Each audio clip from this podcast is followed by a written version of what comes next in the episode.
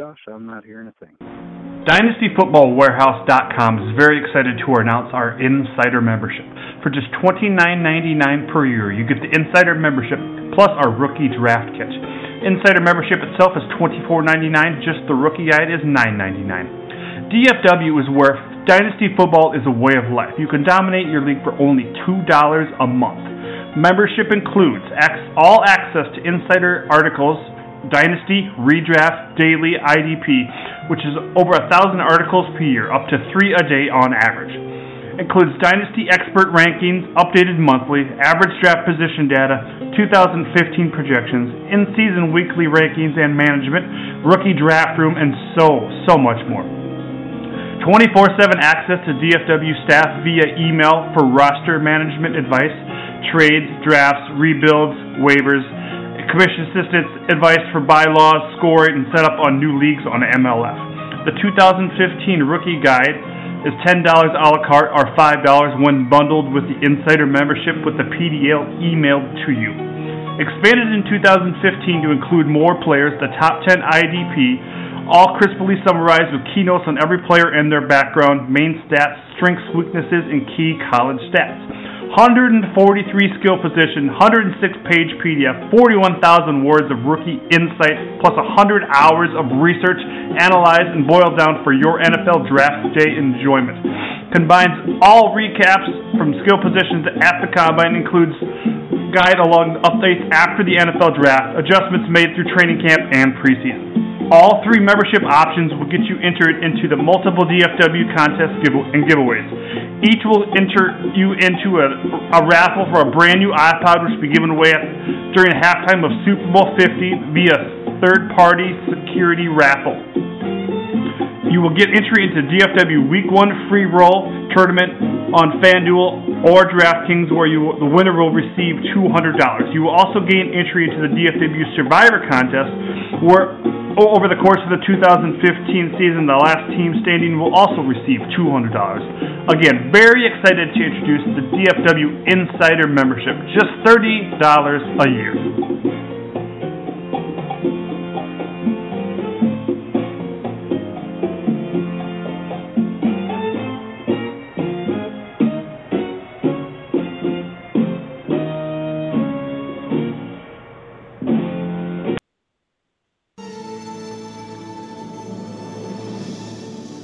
That's right, it's your favorite time of the week, the Dynasty Pulse. I am Joshua Johnson. I've been described as not a blowhard, and I am the self-proclaimed king of the flip-flops. With me, as always, is a man that, let's face it, no glass table is safe around, and he knows a thing or two about taking his clothes off in public. It is Nick. Hail to the Redskins. Wagner, what is up, Nick? Not much, Josh. How are you doing today? I'm doing great. Uh, we have a great show for you today. Uh, we got Ron McCleese from Fake Pigskin joining us here in just probably 30 seconds there. Um, got a great dynasty dilemma to get into with him. Uh, so we're putting Brandin Cooks, Kelvin Benjamin, and Mike Evans against him. Uh, we have a little treat for Ron as we are going to uh, grade his DFW 16 team team. Uh, to get to some dynasty trade analysis, like always, we're going to have some bold predictions. Uh, we're going to get talk about our top five backup running backs. We're kind of leaving that a little open to interpretation, so it should be interesting there. Get to the best number 21 in NFL history. Questions from the forum. Um, a little, uh, a little more kind of uh, trade analysis as we figure out who, what exactly we would trade to get two first-round picks next season, and then final, and finally another dynasty dilemma where we pitch some some deep deep draft guys in uh, Mohamed Sanu and Kenny Britt versus each other. But looks like Ron is on the phone, so we are going to patch him through. Ron, are you there? I'm here. Well, welcome, How's it going? It's Ron McCleese. Good. It's Ron McCleese from the pigskin.com. Uh, thank you so much for joining us, Ron. Uh, become quite the friend of mine on uh, social media, and I'm very happy to actually be talking to you on the phone now. Thanks so much, Josh. It's it's an honor to come on your show. Uh, I listen to it all the time. It's definitely one of my favorite shows to catch uh, when I'm in the car and, and driving. And you guys always bring the heat, so it's uh, it's great to be on with you guys today. All right. Well, we appreciate the accolades, and of course, you had uh, uh, you've invited me to your podcast a few times, and just couldn't happen, just couldn't make it happen. But uh, I did pawn Dan off on you once, and you guys did a an epic what three day podcast. I mean, we we know how Dan can ramble on, and uh, you Yeah, it was- certainly uh, It was a lot of fun. It really was uh, with Dan on the show, and uh, definitely we had. uh It was a long show. We ended up going to like after midnight that night. We, we ended up breaking it into two separate shows, and it was just it was a lot of fun. It really was, and uh, um, you know, Dan. Obviously, you know Dan a lot better than me, but he's just a great guy. And uh, as far as Dynasty, I mean, he brings a wealth of knowledge to the table, and it was just it was a lot of fun. Uh, Picking uh, one of my favorite.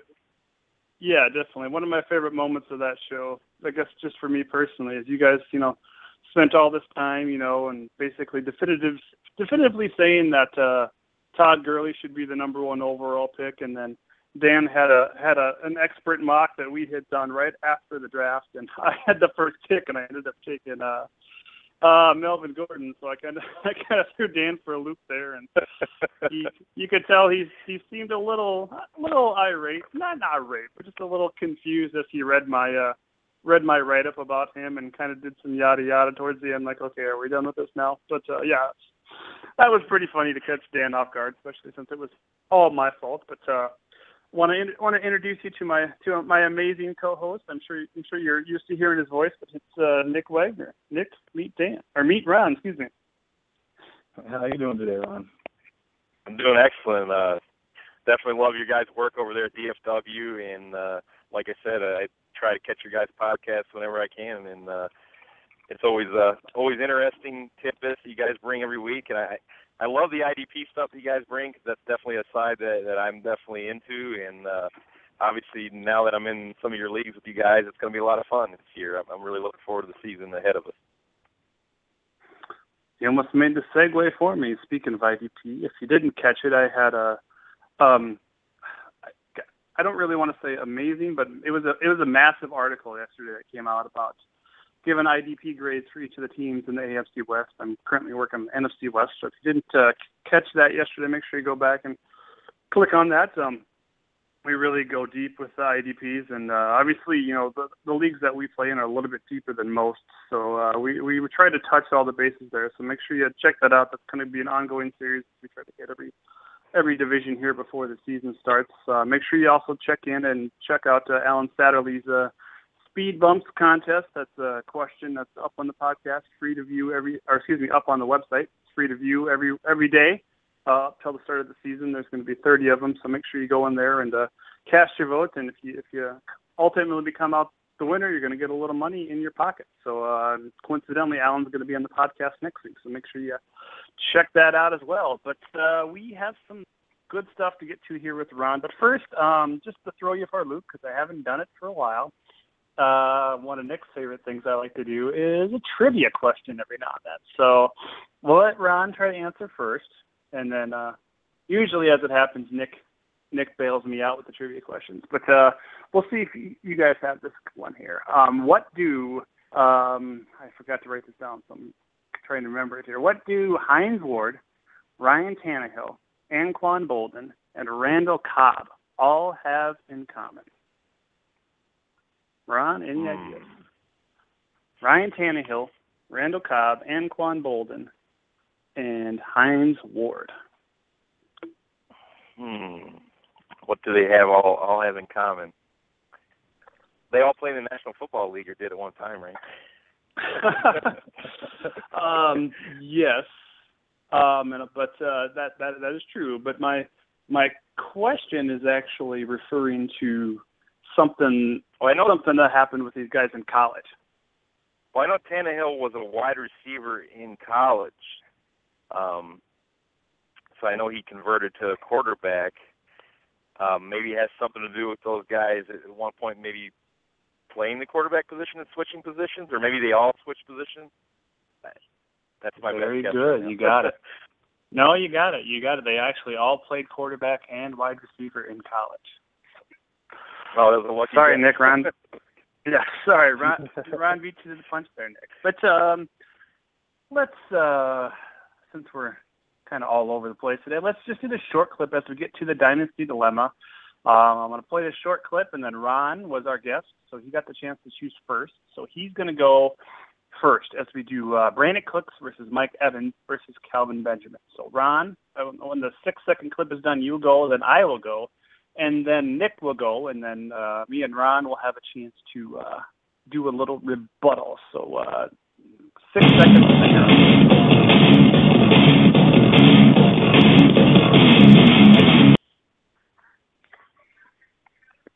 What do you got for us? All right. Well, as most of you know, a lot of listeners, I am at Mad Dog FF, and uh, Mad Dog is my nickname. So I'll start off by saying, you know, Mad Dog loves his upside, and you know, when I look at these three stud wide receivers, I see a lot from all three of them that makes me grin a year from year to year. Uh, having said that, you know, to have to choose between the three should be criminal, but if I must, I, I will plant my flag squarely on Brandin Cooks. And the reasoning for that would be, you know, in, in dynasty, the first thing I take into consideration uh, is age, the age factor. We have to look at that as dynasty owners. Cooks turns 22 on September 25th, so he's still really young.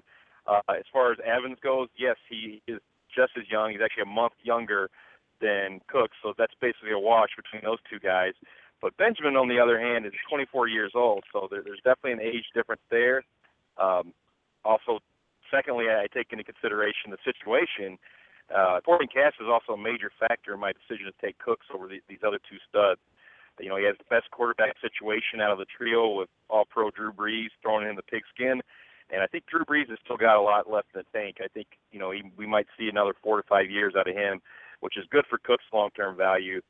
In comparison, Cam Newton is a Dr. Jekyll and Mr. Hyde uh, type quarterback and seems to have regressed since his rookie year. So we've seen flashes. Uh, we just never know really what we're going to get from from Cam Newton, unfortunately, and that does also affect in turn Kelvin Benjamin's production. And as much as I love uh, Jameis Winston, I have to pump the brakes on awarding Mike Evans the title to this heavyweight heavy uh, weight bout. Uh, let's also consider that Cooks was on pace for 85 catches, uh, about a thousand yards, and six or more touchdowns last year before his uh, thumb thumb injury. So you know that's pretty amazing if you consider where he was in, in Drew Brees' pecking order. You know there are lots of mouths to feed last year with Jimmy Graham, Marques Colston, Kenny Stills, and then there were Cooks. So it doesn't take a rocket scientist to figure out that the losses of Jimmy Graham and Kenny Stills equal monster role for Cooks this year and, moving forward. Um, I took a look at some of the numbers, but dug a little deeper, and I, I saw Graham and Stills accounted for 208 targets, 148 receptions, and 13 touchdowns last year. So someone has to pick up the slack, and that guy's got to be Brandin Cooks this year. And like I said, moving forward, you know, the Saints handwriting's on the wall. They added no wideouts by a free agency and really didn't draft any. And I'm not buying Nick Toon hype, and you shouldn't either, uh, for all your dynasty listeners out there. But you know, Cooks is the undisputed new target hog in the Big Easy. Uh, he produced admirably when the targets were there as a rookie. Um, digging deeper in, in games in which Cooks was targeted seven times or more, he topped 74 out of the six games, and also scored a touchdown in three of those games. So I mean that should tell you a lot, and also that those are key numbers. So you know he's a year seasoned in this offense. Um, he's more mature, and he also knows the playbook now. So these are all things that that, they're pointing out for Cooks. So you know Cook should be an annual 100 catch, 1300 yard, and 10 plus touchdown machine for years to come. You know, from a dynasty angle, I look at Cook's athleticism, his measurables, and the workout metric, metrics, and I see uh, T.Y. Hilton to his game, but I actually think he can be better than T.Y. Hilton when it's all said and done. I know those are some lofty expectations, but I believe he's definitely uh, capable of, of reaching that point. So uh, Cooks will get, be given a much larger piece of the pie this year.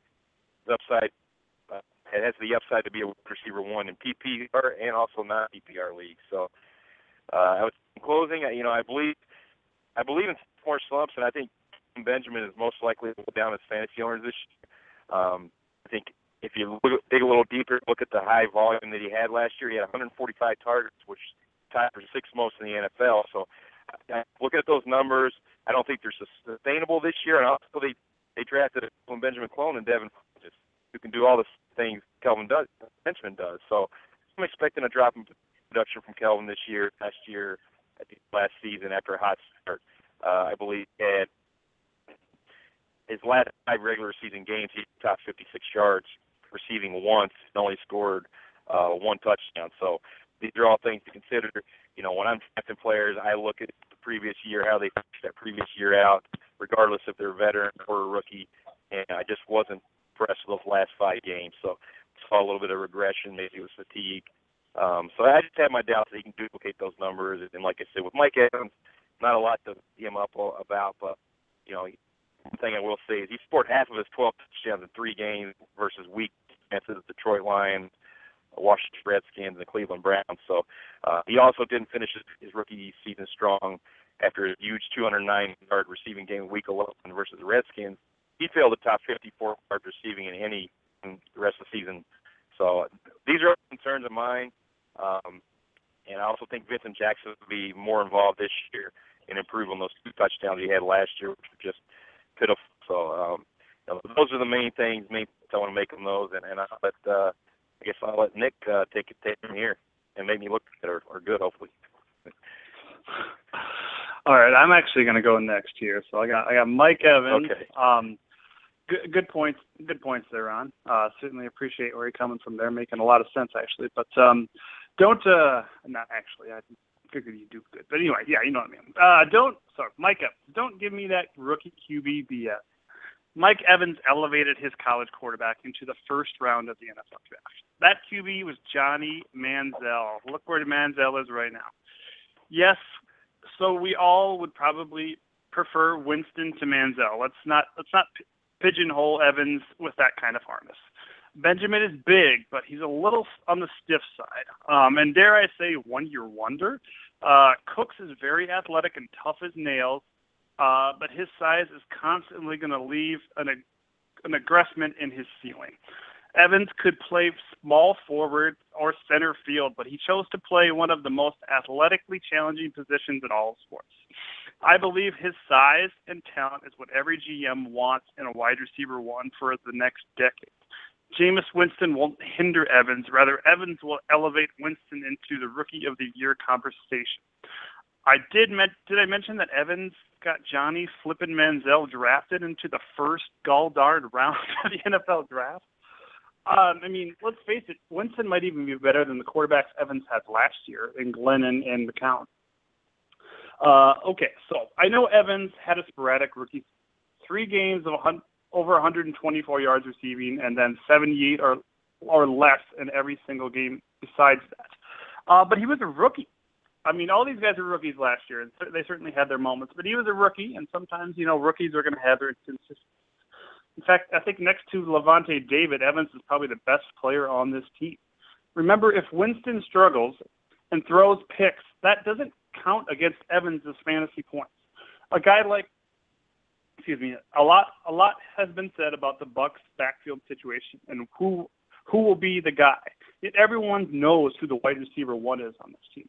Does Benjamin get the kind of res, get that kind of respect in in Carolina?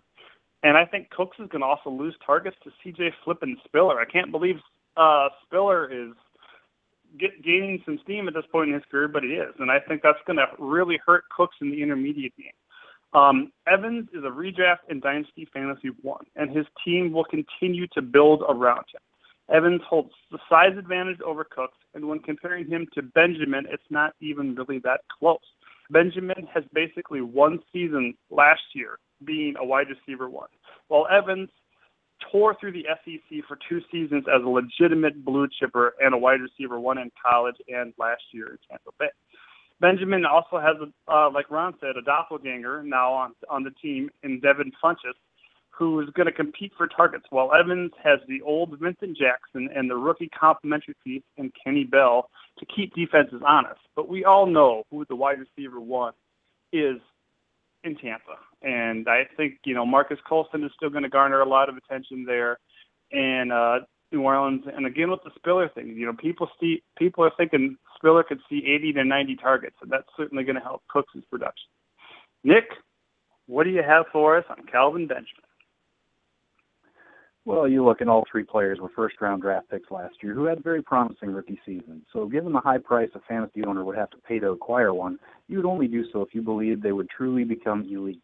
So even though I love Brandin Cooks, I'm not paying a high price to get him just due to his size. At 5'10", 189 pounds. You look at last year's top 10 wide receivers as far as yardage is concerned, and only three of them were that small, and one of those three, Golden Tate, outweighs Cooks by nearly 15 pounds and may have overachieved last year, outgaining his previous career high by more than 400 yards. So while it's not inconceivable that Cooks becomes elite, odds are stacked against him. It's just a big man, a big man's game nowadays. Now on to Mike Evans. His perceived value is way too high in my opinion.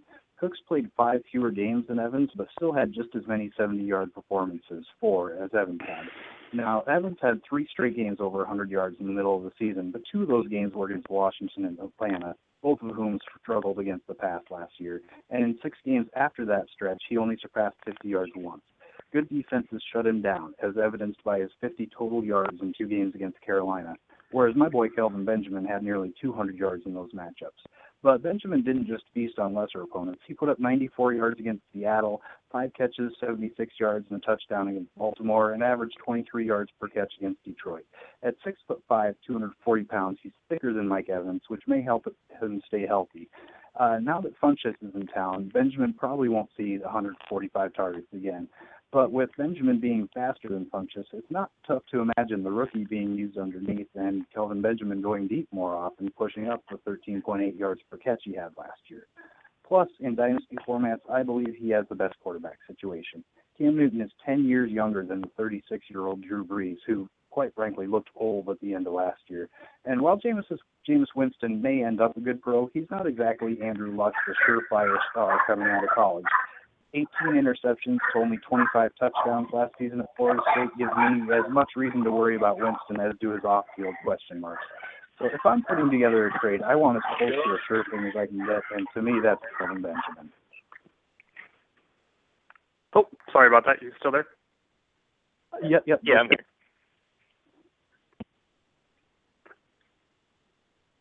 Hello? Yep, yep, we're Yep. all here.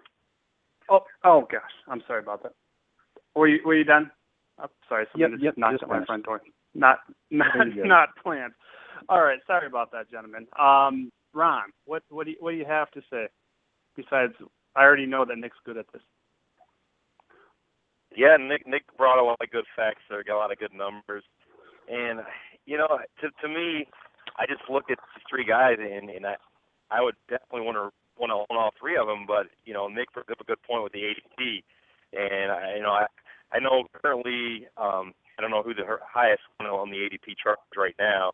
Maybe one of you guys can tell me that right now. But um I, I, I would kind of disagree. Is who is Evans? Yeah, I, I guess I would guess Evans first, then Benjamin, then Cooks. Is, is that how it is? Yeah, it's In pretty. I think it's pretty pretty split on uh, Benjamin and Cooks. Just depends on who you're eyeballing, but yeah.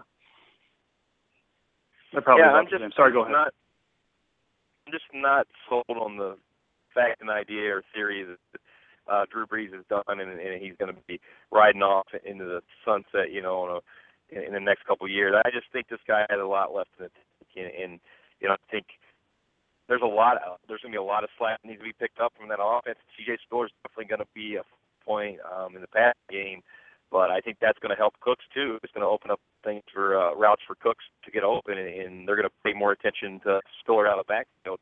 So I think that actually signing that actually helps him and not hurts him. Doesn't hinder him and at all.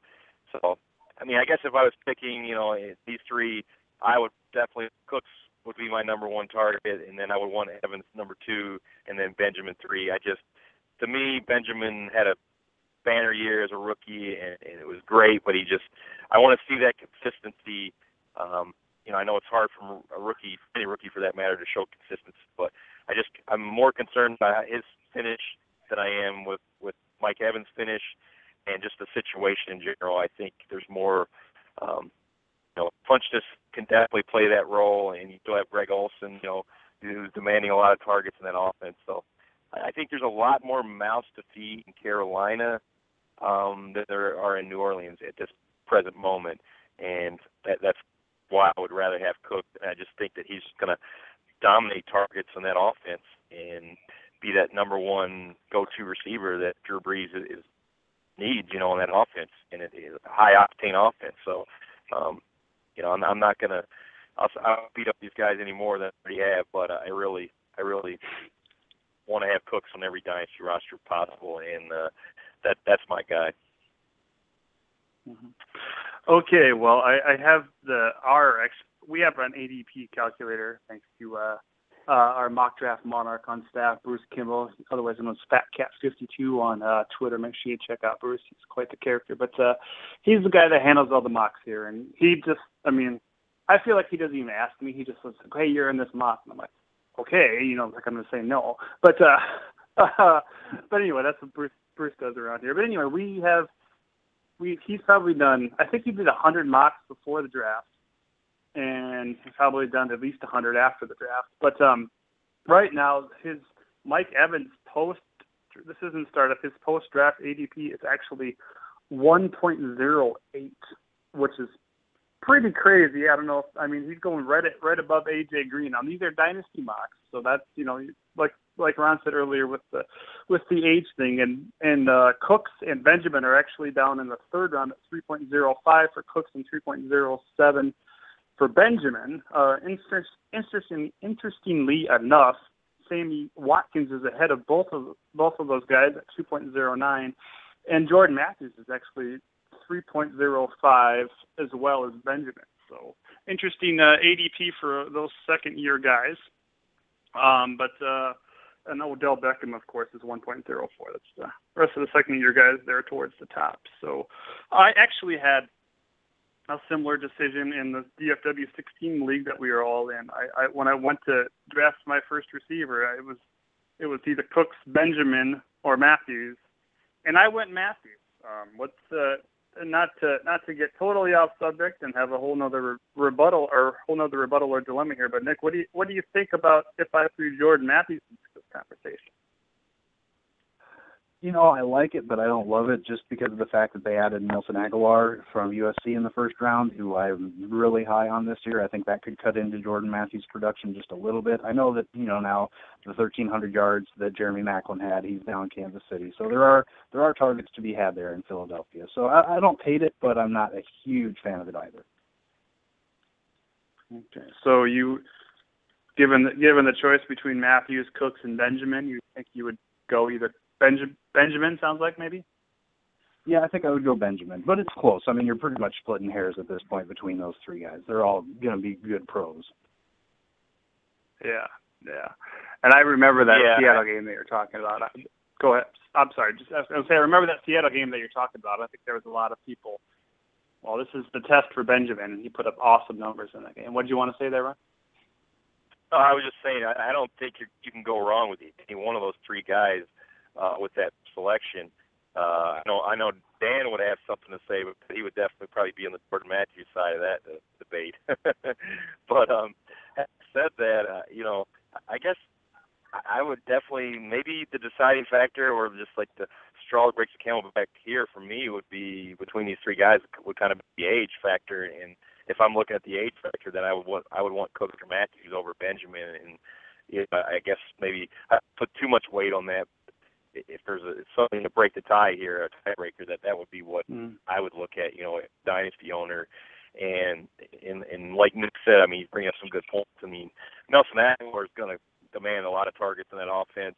Uh, I think they're going to have week week to week basis. I think the targets are going to be spread out in that offense, so it's going to be kind of hit or miss from week to week. Um, I think Jordan Matthews is probably going to be the most consistent out of the bunch, but still, I don't know you might the safer point might be going with um, you know Cooks or Benjamin, you know, over uh, Matthews, but I, I could be dead wrong on that one too. But Yeah, I think uh, basically only only time will tell. And if you want to vote on this dynasty, mean, you just need to log into uh, dynastyfootballwarehouse.com and cast your vote. Uh, I haven't looked recently, but I did look early this morning, and there was only three votes cast. There's one for Cooks and two for Evans. Um, but uh, moving forward, we have, uh, besides the trivia question, a special, which Ron nailed, by the way, uh, a special treat for Ron, as as we've mentioned more than once now, that he is in a in a DFW league with us called DFW 16.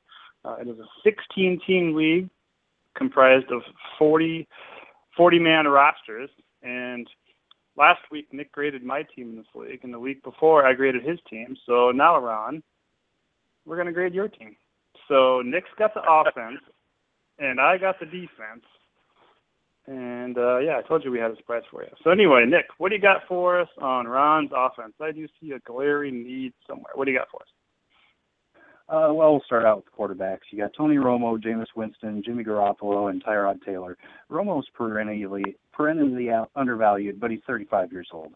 Now, I'm not sold on Winston, as I said earlier. Two, just too many bad decisions on and off the field. 28 interceptions over his last two years in college. Uh, Jimmy Garoppolo, who knows? We've seen a lot of so-called quarterbacks of the future come and go behind Tom Brady. Uh, but I do love the flyer on Tyrod Taylor. I think he's right now probably the guy to own in Buffalo if you're going to own a Buffalo quarterback you know, if I was a Winston believer, I'd give you a B plus for your quarterbacks, but I'm not, so I'll still give you a B because I do think Tony Romo's got some good years left in him. Uh, running back, you got Marshawn Lynch, Justin Forsett, uh, Terrence West, Devonta Freeman, Mike Davis, uh, John Crockett, the rookie in Green Bay, and Thomas Rawls, the rookie in Seattle. I think you're definitely going to be solid this year, but with a questionable future. Lynch has one to two year, two more years of uh, beast mode left in him. Uh, Justin Forsett could be a late bloomer like Fred Jackson, has some more good years. Uh, the running back by committee situations in Cleveland and Atlanta scare me, but it's not an issue in the best ball league like this is. And Davis is definitely worth a stash, you know, on the off chance that Carlos Hyde can't be an every down guy in San Francisco. If Lynch and Forsett were two years younger, you might push for an A, but due to the age and inexperience of the other guys, I'm going to have to give you a B there at running back. Uh, wide receiver, Demaryius Thomas, Marques Colston, Nelson Agholor, Torrey Smith, Terrence Williams, Kenny Bell, uh, Devontae Davis, the rookie in Philly, and Rashad Greene, the rookie in Jacksonville.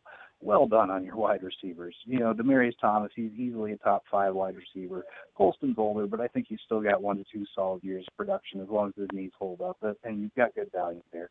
Torrey Smith, the new number one receiver in San Francisco. Terrence Williams the solid number two in Dallas, and he's paired with your quarterback, Tony Romo. You got two Philadelphia rookies, including Agholor, who's my favorite rookie receiver this year.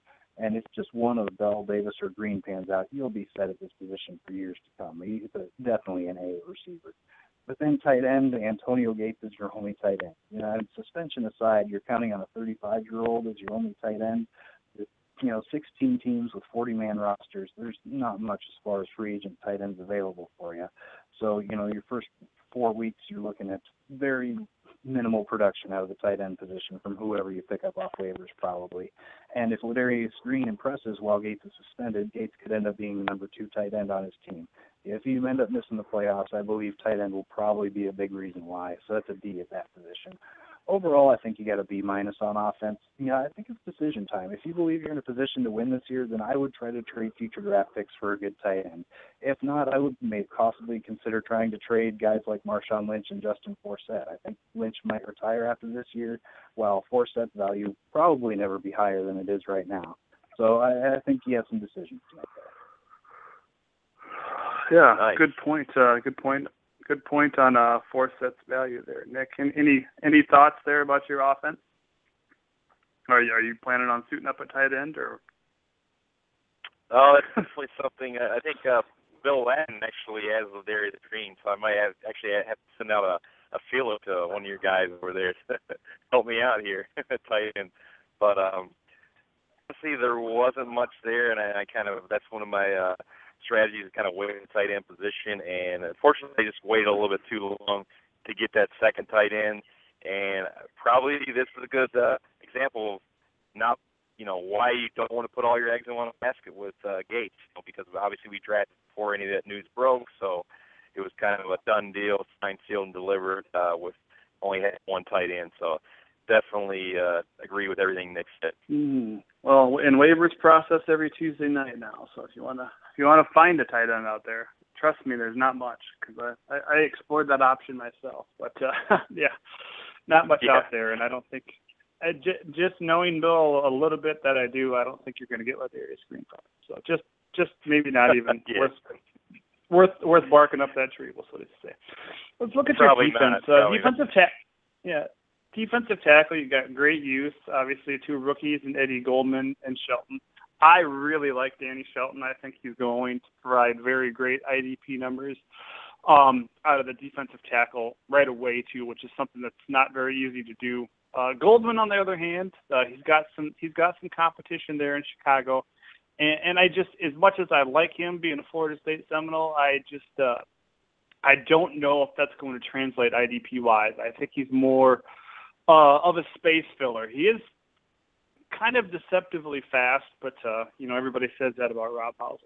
Sorry, sorry, I didn't mean to go there, but yeah, um, Goldman. Go- Goldman, you know, he he. This is a best ball, and you we're only going to use one of them. So you know, if just in case, uh, you know, Shelton has a bad game or on his bye, you know, you might be might be stressed there for points with Goldman.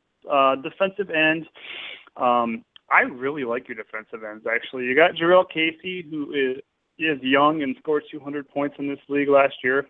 You got a great, nice future piece in uh, and uh, excuse me, Trey Flowers. Oh, sorry. By the way, your defensive tackles, I was going to give a B minus. It could be it could be higher, um, but we'll have to see how how Shelton actually pans out. So Jurrell Casey, 200 point guy in this league. Nice future piece in Trey Flowers. I think uh, I don't think you're going to see much from him at all this year, but uh, you know Ninkovich is pretty old up there in New England, and I think he could actually be out the door at the end of this year. So I think that's a nice piece there. Uh, William Hayes uh, playing behind uh, Chris Long and Robert Quinn there in St. Louis, but uh, I like him as a situational pass rusher. I'm right. I'm writing about that team right now, and and I think uh, I think he's really going to push Long for snaps. Long is up there in age. I know Hayes isn't the youngest guy in the world either, but uh, Long is. I don't know if Long's going to be back to 100 percent. And Hayes in this format would have scored 148 points last year. Um, and then you got Justin Tuck. I have been pounding the table for the last three months that Justin Tuck, with this defense in place, could be a double-digit sack guy, and that's that's what you want out of these defensive ends. And even even at his heightened age, uh, I think he's going to take some plays off, which might hurt his tackle numbers, but he's going to get a lot of sacks, I think, this year with that great linebacker core behind him. Uh, so I'm going to give your your defensive ends an A minus. Um, I, I I think the I think you have a future there, and um, I don't know. I just don't want to give you an A. So I'm going to give you an A minus, and you got some great veteran pieces there too. Um, linebackers. Oh man, this is this is a solid group. I uh, got Connor Barwin, who for some reason it's really slipping in a lot of startups that I've been doing and mocks that I've been doing. I just just don't get that in, at all. I even did just a straight IDP one, and I got him super super late. I want to say like round 16 or 17. Um, you know, there's a there's a lot of lot of people that could produce IDP numbers on the Philadelphia defense, and Barwin had a sensational year last year, and I don't see any reason why he wouldn't have a good year this year. You know, Kiko Alonso is there, but Barwin's more of a more of a quarterback pressure guy, and Alonso's just going to guy that going to be the guy that kills people on the edge. Um, you know, with his great lateral movement, hoping that knee holds up. Um, and then you have this guy in Tampa Bay by the name of Lavonte David. I, I I've heard he's pretty good. Um, I've actually had somebody on the podcast tell me that he's the best tackler they've ever seen. Um, so that's that's saying a whole lot. Um, but uh, yeah, he, he's a hell of a player, and he's still young. And uh, yeah, as, as far as outside linebackers go, you're not going to find a better IDP guy. So uh, yeah, you got a nice future there. Um, uh, I'm not going to try to pronounce the guy's name on New Orleans. It's the rookie from UCLA. They have some really good names to pronounce this year, but uh, he's an outside backer. I'm not sure what he's going to see this year in New Orleans, but I think he could definitely have have a decent future. He, he's uh, I think he led the uh, Division One in sacks last year, so maybe situational pass rusher this year with potential of double digit sacks moving forward. Um, Khalil Mack. You got Khalil Mack. I think, you know, for the price people are paying for this guy in startups right now, I think it's a little spendy. Um, and, and I'm a Raiders fan, and I and I don't wish him ill at all, but I just I really before I spend, you know, like that ninth, tenth round pick on this guy, I want him to become the sack master that he's professed to be before college. And you know, obviously with with dynasty, we're all feeling, you know, our projections and what this guy's going to do. And and and and I really, for my Raiders' sake, hope he does that. And I guess for your team's sake too, I hope he does become that the man there. But uh, I I just not sure you're going to see it this year from him. Uh, but moving forward, you have a nice piece. Uh, Julius Peppers, obviously just a situational pass rushers, as well as Terrell Suggs at this point in their career.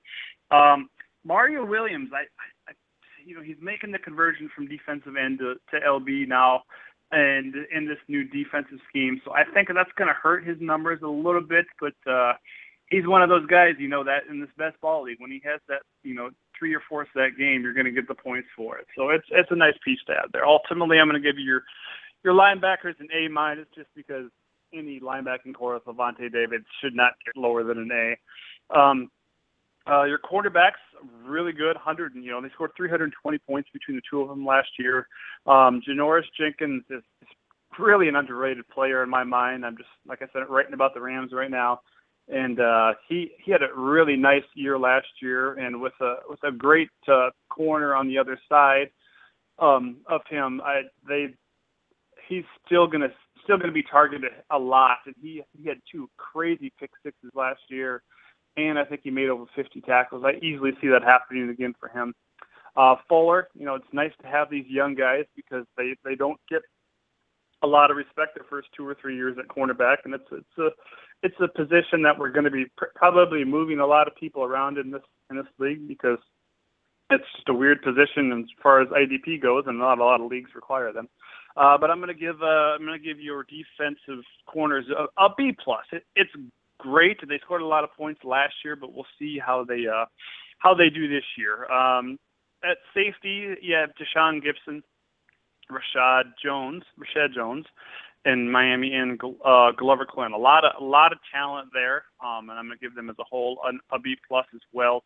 Um, no no 200 point safety. Well, I think that's the really thing that you want in this league is is a 200 point safety. Um, so um, that's why I'm giving them the B there. But uh, you have a nice a nice trio there. So you know whoever has the big game, you're going to be getting the points for. So uh, all in all, I guess your I guess your defense is getting a B plus. It's pretty it's pretty solid across the board. You have a nice uh, a nice mix of youth, and I think um, I think uh, it's just it's going to be interesting to see how this rookie draft goes next year and uh, how how you add to it. But you, you, I don't think you really need to to reach for a rookie IDP guy next year. Um, so uh, we'll let uh, we'll let others do that. I think my defense is pretty solid too. So uh, I think you actually have a pretty good team if you take care of that uh, tight end situation. So uh, uh, hopefully, hopefully uh, you didn't take too much offense to that. Any any thoughts there about your defense?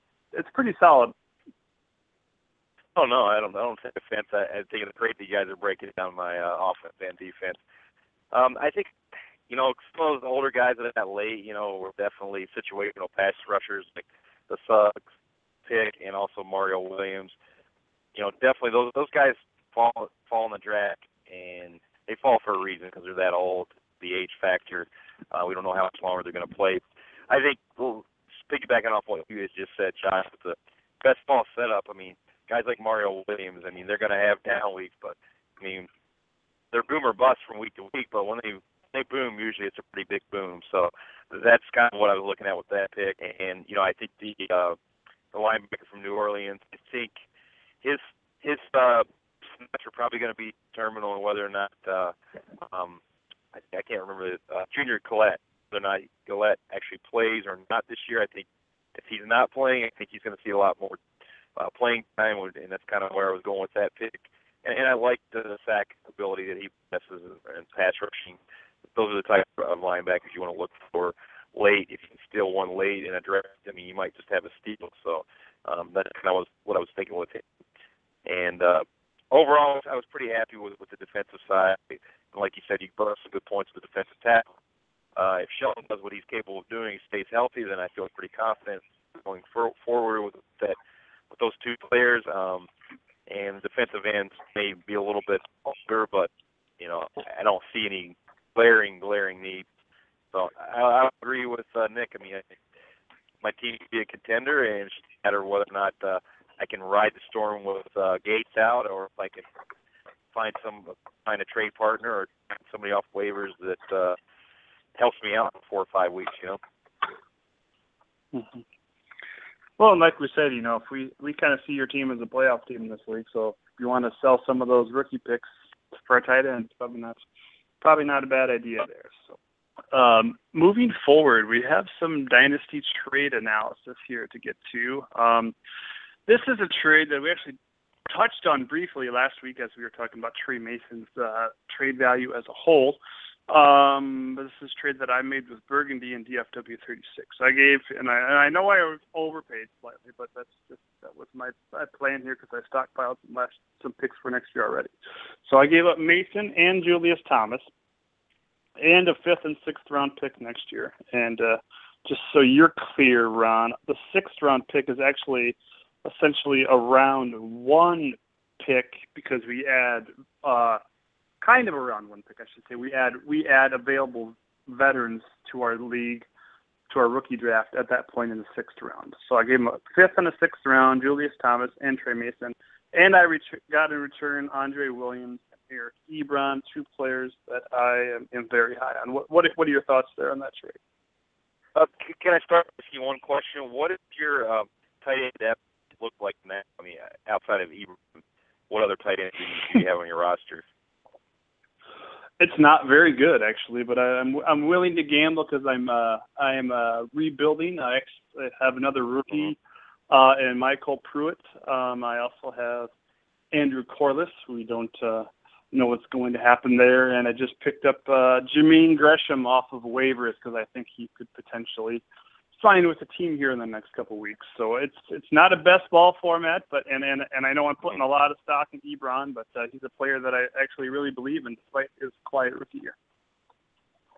Well, I'll be perfectly honest with you in this one. Hopefully, you'll you'll have me back in the show again. I do think Burgundy won this trade.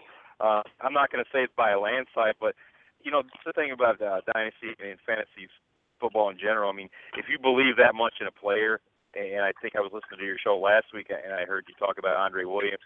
And you know, I'm going to preface this by saying Andre Williams was one of my favorite rookie running backs last year, and I, I can't even begin to tell you how many teams that I drafted him on last year. So, you know, I still believe in Andre Williams, but I, you know, if I'm looking at the dynasty picture, I mean, as far as short term goes, you know, a lot has to happen for him to have have a major role this year, I believe.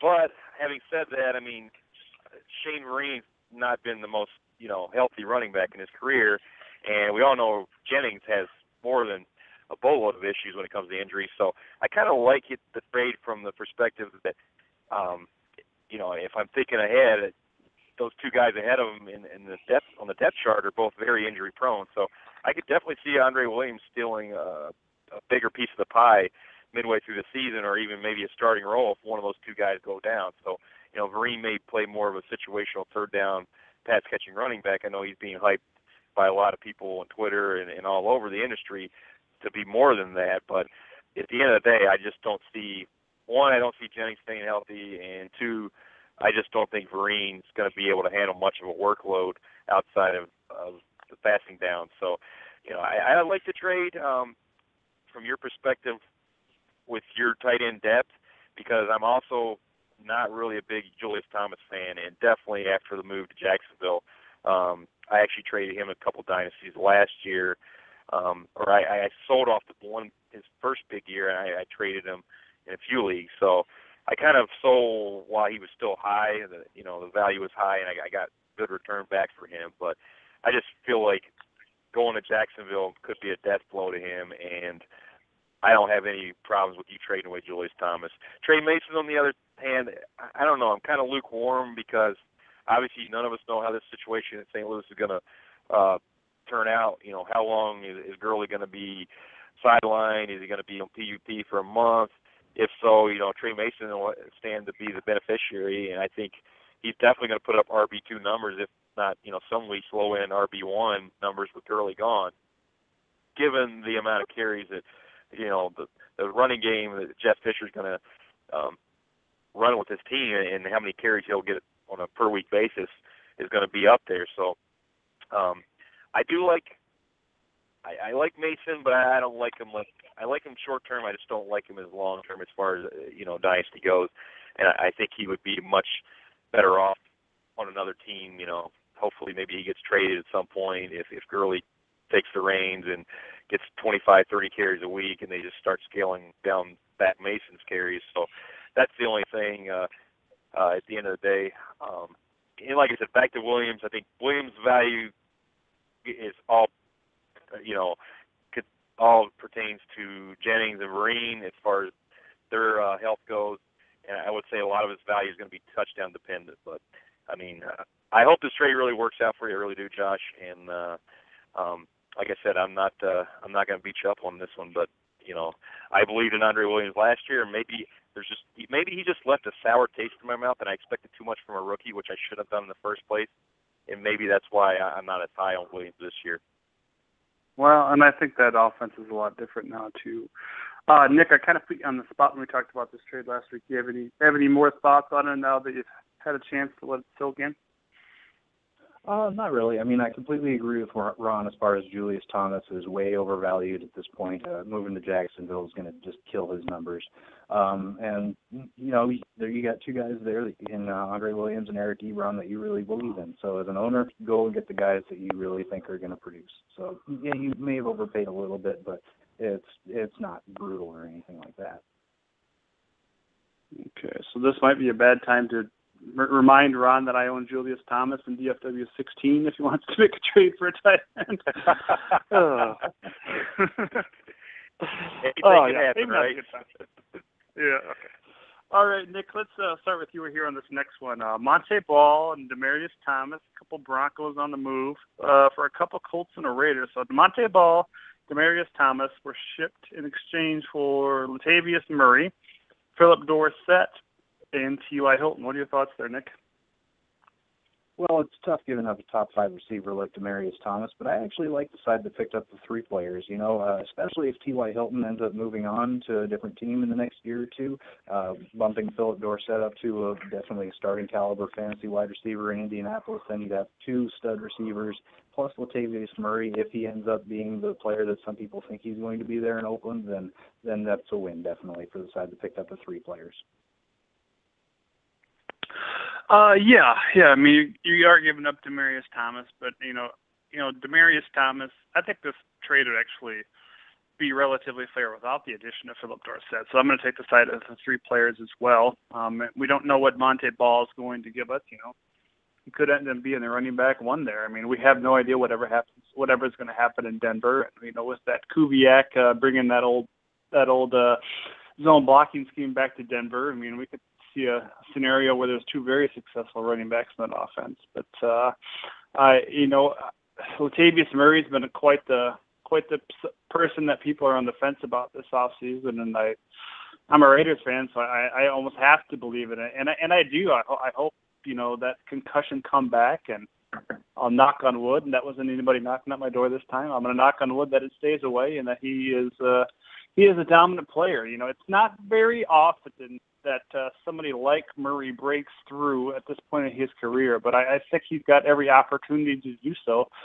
Um, so I, I really like Murray, and I and I think uh, the guy that gave up Demaryius Thomas, well, it's a lot to give up. I think uh, I don't think they necessarily won this trade. Uh, Ron, what are your thoughts there?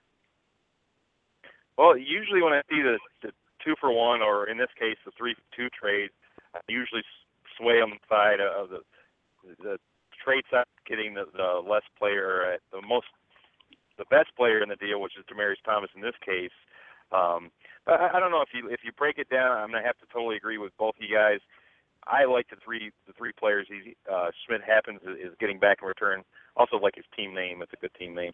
Um, but you know, as far as Demaryius Thomas, let's think about this. I mean, yeah, he's a stud. He's a top five receiver, just like Nick said, and he, he should be for foreseeable future. But how many more years are we going to see from Manning? And then what happens after Manning's gone, and how does that affect Demaryius Thomas? So, looking at it from the dynasty angle, I mean, which is what we have to do, um, that's kind of that's definitely concerning. You know, I mean, Brock Osweiler is, is he the answer? I don't think so.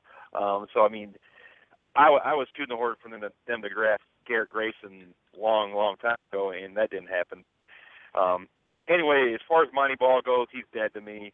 Um, I I just don't see it. I, I think he was overrated from he was overrated from the very beginning. We all fell for it last year. So many owners invested high picks in in this guy, and you know what's bad is you know he had two running backs come in, and they both looked you know so much better than he did. You know, Ronnie Hillman and then C.J. Anderson, and both guys with less pedigree and, and uh, played for smaller schools in college. I mean, to me, this says that says a lot about Montee Ball and him just not being able to make that jump to the next level. And um, I think it says a lot about the system of Wisconsin, which we see year and year over again. You know, they have a, a great line. They it's smash mouth football, and, and that's what they run, and and they're really good at it. And they got some maulers, so I think Montee Ball was a product of that. You know, um, I'm not going to go as far as to say somebody like, uh, uh, you know, the rookie this year um, is going to be like that. But I'm not going to say all Wisconsin running backs are like that. But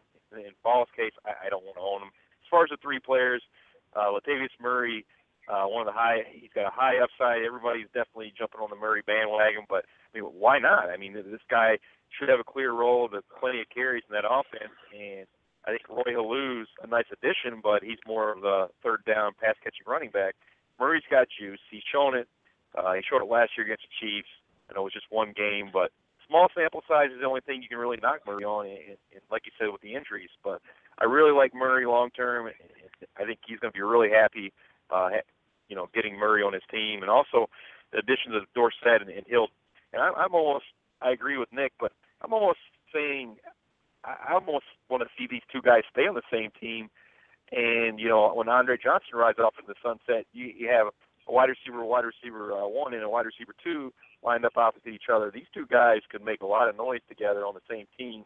And I think if any team can support two wide receivers, two wide receiver one, or a wide receiver one and wide receiver two, I think Andrew Luck and the Indianapolis Colts are that one team that can do it. So from the fantasy perspective, I actually would like to see T.Y. Hill stay there and grow with Phil Dorsett, learn under his wing, and those two guys could be just burners in that offense, just you know annual thousand yard receivers every year. So I really like the trade for uh, Schmidt happens. I think he's going to be happy at the end of the day, mm-hmm. and uh, yeah, he gave up the better player, but look what he got back. You know, three three players that could be really big time studs for him down the road.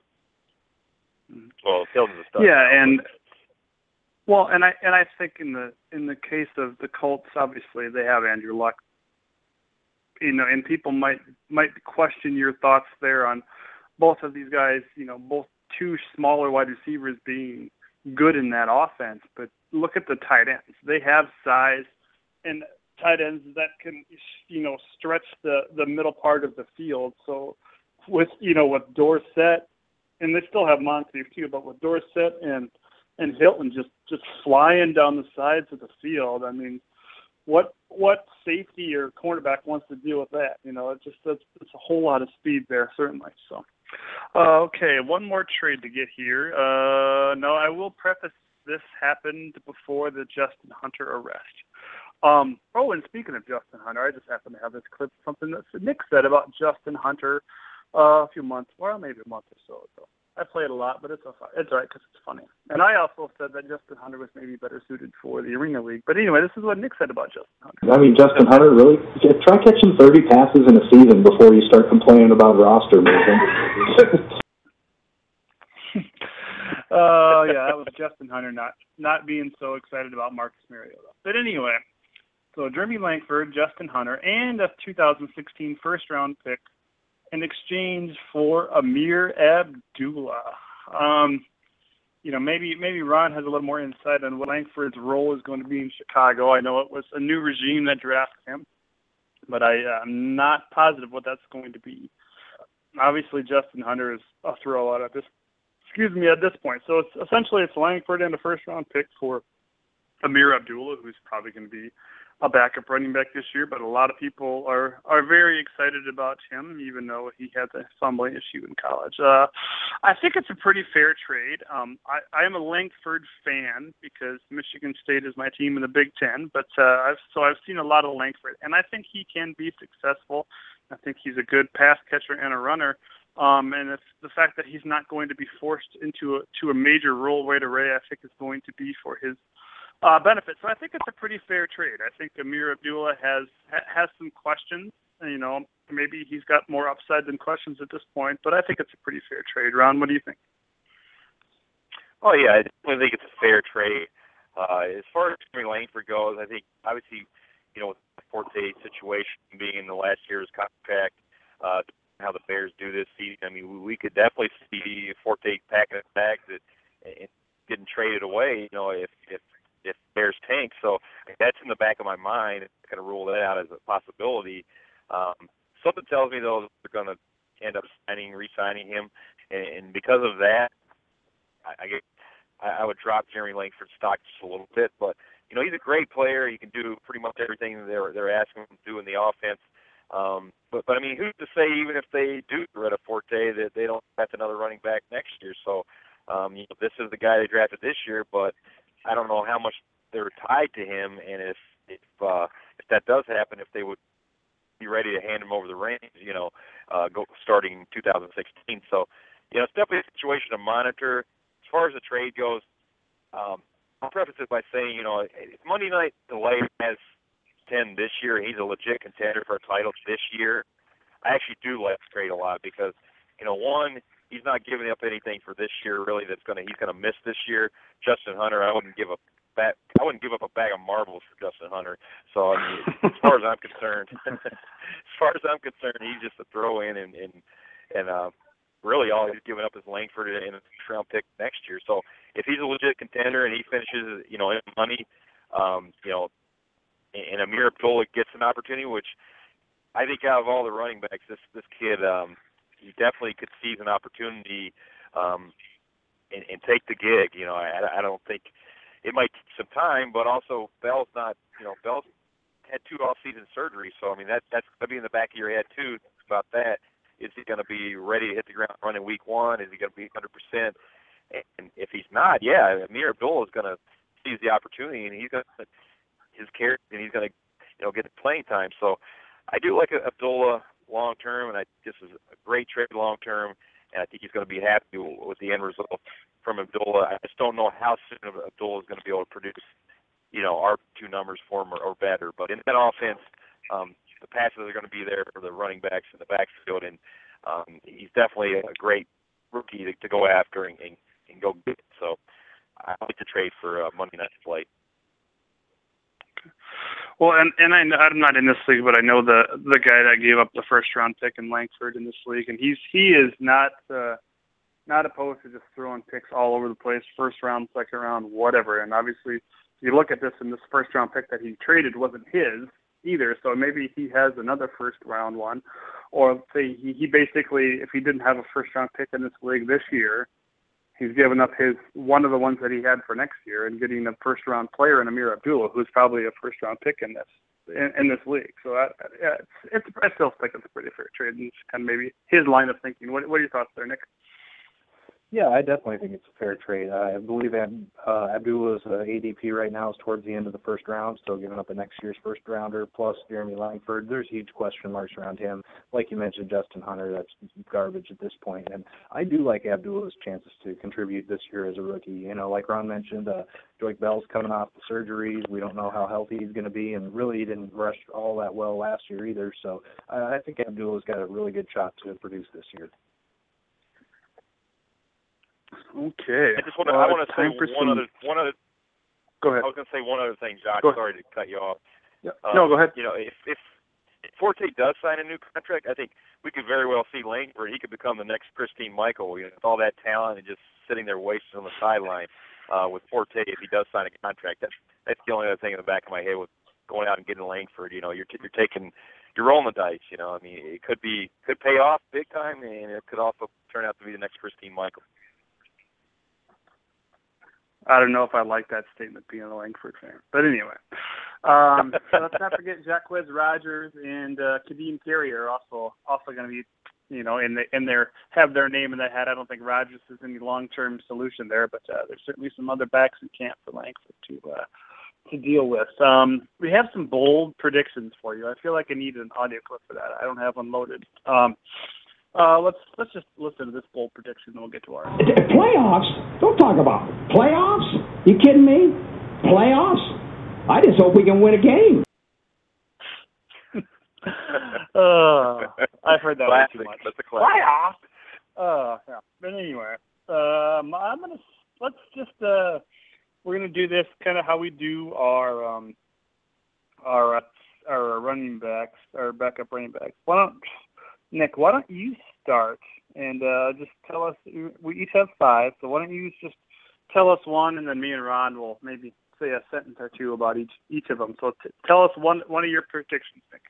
All right. First off, uh, my bold prediction is Justin Forsett was a one-year wonder. He was great last year, but I'm just skeptical that a now 29-year-old running back who never had a big season until last year, and who has two quality young running backs behind him in Lorenzo Taliaferro and Buck Allen, can duplicate a 1,200-yard season like he had last season.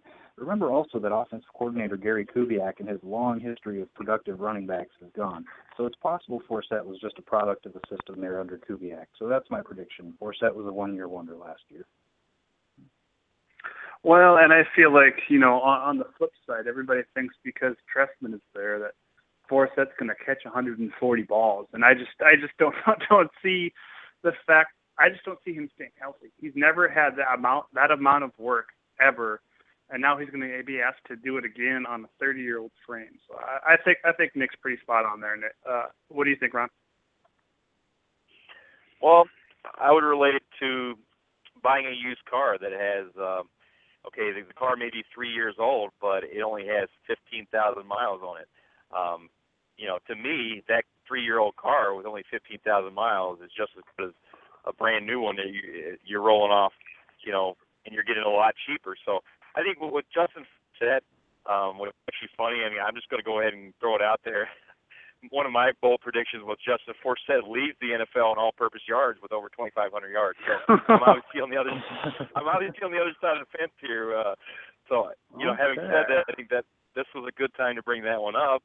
But you know, I am buying into Trestman. Um, everything with Trestman. You know, I, I watched him coach the last couple of years. I, I know what he does, and I've seen it firsthand. And you know, he's gonna, he wants to to have the running back involved all the time. And you know, we saw what he did with Forte, what he was able to do. Now, you know, Justin Forsett is not Matt Forte, but I think based off the volume, based off, you know, how much how involved he's going to be in this offense, and based off the fact that uh, the guys behind him don't really scare me. I mean, uh, Buck Allen's the most talented running back behind him, and you know he's a rookie. So I mean, what can we expect from him this year? So I think Forsett has got a you know a clear path to you know all the carries that he can handle. And I think just with that low amount of mileage, even at being uh, 29 years old, I just don't think he's had the, the wear and tear on his body that all the other running backs that are the same age as, as, he is have in, in their careers. So I, I'm optimistic because of that,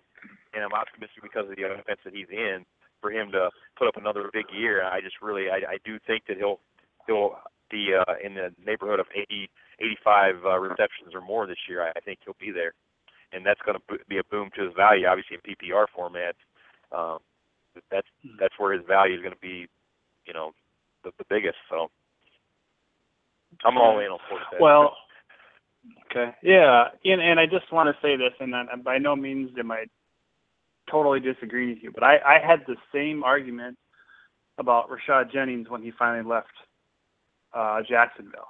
And you know, we saw him be very effective at times, but it just seems like he can't stay healthy now, even though he had that low mileage on it. So, and you know, another thing with Forsett, it's not like Forsett was a schmuck before Trestman. I mean, Forsett was a very good player. It's not like Trestman made him this incredible player. But uh all right, Nick, what you, what's your next prediction there?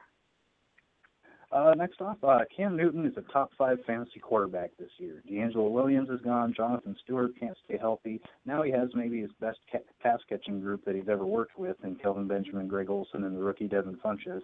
He's healthy after being dinged up to start the season last year, and he doesn't need 4,500 yards when he rushes for 500 or more yards every single season.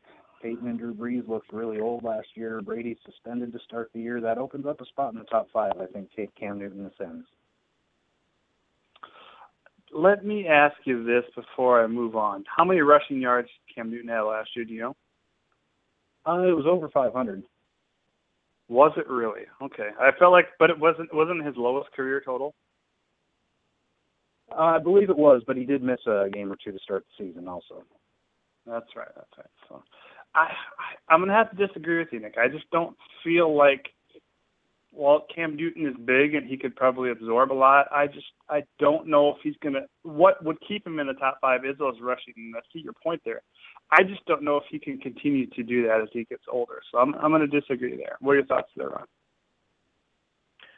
Yeah, as much as I hate to, I got to disagree. Also, I mean, I just Cam Newton to me, um, I said it before. He's he's Dr. Jekyll, Mr. Hyde. I mean, this we don't know from week to week what we'll see from Cam Newton. Um, he's definitely got that high ceiling, high upside, um, and, and he's probably no doubt the best dual threat quarterback in the NFL right now. I mean, I guess what I was saying, you know, if, I guess if I was drafted between Russell Wilson and Cam Newton, uh, I would go after Cam Newton. I know that's not the question, but I would go after Cam Newton because his ADP, I can get him a little bit later than than Russell Wilson. I mean, they're close, but um, I do like his upside, and I like the weapons he has, and I think Funchess is going to definitely be one of those uh, hybrids that they're going to be able to use in a lot of different ways with that offense. Um, but it just seems like there's always something with Cam Newton, and what you brought up, uh, Josh, with the rushing totals, that's where he's going to get his value with. I couldn't agree any more with you. And the problem I have is if you look at the last four or five years, it seems like every year he he's had less and less uh, rushing yards, attempts, and rushing touchdowns. So, you know, with that number decreasing every year, it's just hard for me to, you know, uh, believe that he's going to be a top five um, quarterback because that's where he would be able to pick up those extra points from, you know, with his legs. So, um, I mean, I definitely think he can be top ten, top eight, but top five, I just, I think it's just a little bit of a stretch. But Okay. Cam, Cam Newton, rookie year, 709 rushing yards. And actually threw that was the only year he actually threw for over 4,000 yards. Uh, second year, 741. Third year, 587. The last year, 539. Um, Fantasy Sharks predicts him to have 568 this year. So just just uh, some intel there on Mr. Newton. What do you got next for us, Nick? Well, remember these are bold predictions, so statistically speaking, none of these are likely to come true. But My next bold prediction: Trent Richardson leads Oakland in rushing and has his best year. Reports are that T. Rich is looking quick in practice, but this is for me is far less about trusting Trent Richardson and more about not trusting the hype on Latavius Murray.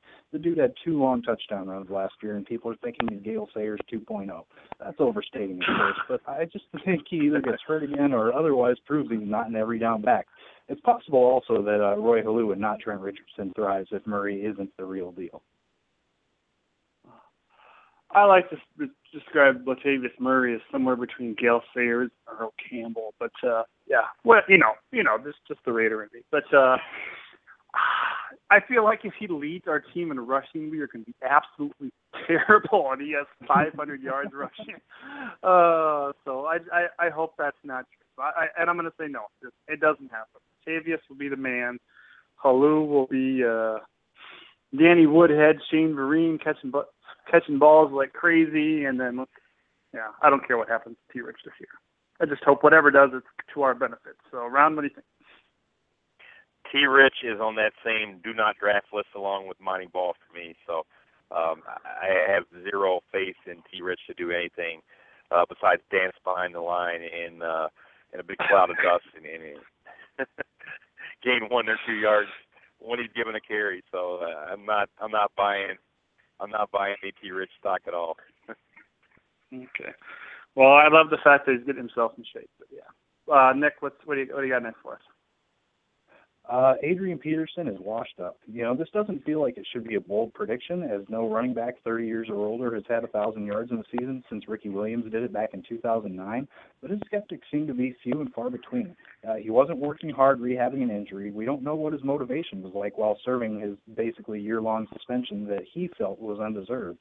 And it also seemed like there was a lot of bitterness between him and the Vikings organization. I know he just got that new contract this uh, restructured this week, but still, I just think that could have hurt his motivation over the last year and a half. I, I'm avoiding AP at all costs right now.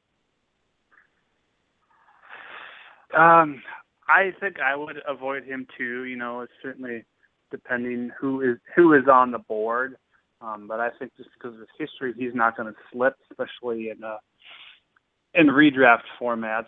Um, dynasty, I want, I want, I want nothing to do with him. Um, but I, I, yeah, you know, I just he's still going to get the respect, and and I think if you know somebody's going to go go take him over Jeremy Hill, you know, especially in a dynasty format or whatever, I, I'm going to take the younger player all the time. What are your thoughts there, Ron? Oh, I definitely agree with you. In dynasty formats, uh, you definitely want to have the younger running back, Jeremy Hill type running backs, uh, Todd Gurley. Um, I'm going to stay away from AP in any dynasty. Um, I, I guess in redrafts, as far as that goes, he's definitely not going to be the number one running back uh, on my board. Um, you know, I, call me crazy, but DeMarco Murray would be the guy I would still want to have um, in front of him in a redraft, PPR, and Jamaal Charles also. So those two guys are two guys that I would put ahead of him. Um, you know, he's definitely proved his doubters wrong before. You know, coming back from a big injury and had a monster year. Everybody he fell in, in drafts that year, um, and everybody regretted it later for not drafting him. But this time, you know, he's a little bit older, and to me, there's definitely definitely some risks with taking him, and I'm just going to kind of shy away. Um, you know, if he if he fell in a draft or somewhere where I could get him for a value, which is probably not going to happen, then then maybe then I would draft him. But outside of that, I will not be taking him in any top five or probably even top ten pick. I just, I just won't do it. What uh, since Nick since this is Nick's prediction, what what round would he have to slip to, Nick? Now, in what round would he have to? uh, uh, and let's say dynasty. What round would he have to slip to before you'd be like, okay? Uh, late four, five, maybe. I, I, I just really am not high on him. Yeah, yeah. yeah. Given a little more respect than I thought you would. Um, okay. What do you have? Yeah, one more, right? Yeah, I got one more. Uh, last week in our Dynasty Dilemma, I said I'd take Devin Funchess over Chris Conley. So for my last bold prediction, I'd say in PPR leagues, De'Anthony Thomas is Kansas City's second most productive wide receiver, over Conley, Albert Wilson, and Jason Avant. Uh, Thomas is just electric with the ball in his hands, and Alex Smith, I think, is going to check down to him a ton this year. Uh, Smith's strength is the short passing game, and with defenses focused on Jamaal Charles, tight end uh, Travis Kelce, and the newcomer Jeremy Maclin, I think that's going to leave open a lot of space underneath for uh, Anthony Thomas to thrive this year. Oh, you really want that guy to thrive, don't you, Nick? Um, I, uh, I if if they can keep him off the same side as Travis Kelce, or maybe on the same side, I don't know. That's it's a hard call because you know Charles catches a lot of balls in that game. I see what you're see what you're saying about how he's going to certainly have opportunity, but um, oh, I don't know. I'll say no, just because just because he's like what five two, 140 pounds, something like that. uh, Ron, what are your thoughts? Uh, I'm going to say no. But, you know, this is why they're called bold predictions. So uh, Nick's definitely got some bold predictions here. And with this one, um, I, I just, I, I don't see it. I mean, Kelce and, and Conley are, are the two best options they have outside of Maclin right now. So I think between those three guys, they're they're going to handle the the bulk of the, the heavy lifting. Mhm. Um. Okay. I guess I guess I'll go next here. Uh, my bold predictions. Uh, I got a real, I got a real quick one because just, just something that came to me. I actually have six. I cheated, but uh, uh, Jama- uh, since it didn't happen last year, and AP's back in back in town, Jerick McKinnon will score a touchdown. Any thoughts there? He had a really productive year last year, but he didn't get in the end zone. Ron, what, what do you think? Oh, I definitely think this is the year he touches he he reaches pay dirt. Um, he's definitely a player to watch, and obviously with, with the AP situation, uh, if anything is to happen, or if God forbid something happens to him, um, Jerick McKinnon would take over a major role. And somewhere, Matt Asiata is probably lurking in the shadows, but um, as we all know, he's uh, some point they got to go with the young guy getting a shot. Yeah, def- definitely. Nick, any thoughts there? Well, it did seem like last year they were committed to having Asiata be the goal line back, but if, if it's just a touchdown, then yeah, I'll, I'll give him a touchdown at some point in the 16 game season. If it was five, I don't know, but yeah, he'll get one. Surely they have to have like a third and seven on the ten, and him and AP in the backfield together, or something like that. So, um, you know, a little swing pass, but uh, yeah. All right, so I'm I'm gonna I have a bold prediction, and I think I can I'm gonna predict what I think you guys will say because uh, just because I know you guys. I think Ron will agree, and I think Nick will disagree. Uh, Jay Ajayi will outproduce. Excuse me, Jay Ajayi will score more touchdowns than Lamar Miller this year. Nick, we'll start with you. Yeah, I'm going to disagree. I, I really like Lamar Miller. I know I'm in the minority on that, but I think Lamar Miller's going to have a pretty good year this year. I think he's being undervalued at this point. And JJ, I just don't trust the knees. The NFL teams didn't trust him enough that he slipped to the fifth round, so I don't trust him. Okay, Ron. Jay Ajayi, beast. Let me say a beast. Um, I'm on, on board with Jay Ajayi. Uh, there's no way this guy uh, is not involved in that offense heavily you know, after um, midpoint of the season. I think the guy that turns into this year's version of Jerry Hill, and um, he's just that talented and he can handle the workload. So I'm not concerned about the knee issues. If we can get five good years out of this guy this year, he's at least going to be somewhere in the neighborhood of uh, somewhere between six to eight rushes touchdowns, and I do see them as I do see Ajayi as the preferred option once they get inside that ten in the red zone, five ten yard line. That's that's when they're going to be giving this guy the rock because he's just he's just a workhorse. I mean, he can just bowl over people. So um, they want to keep Lamar Miller fresh, which is why I would think that you know that would make more sense to let Ajayi do the heavy lifting. Okay. All right, my next one, uh, Andre Williams will lead will be the will be the Giants' leading rusher, thus being an RB one force during the fantasy playoffs. Nick, what do you think?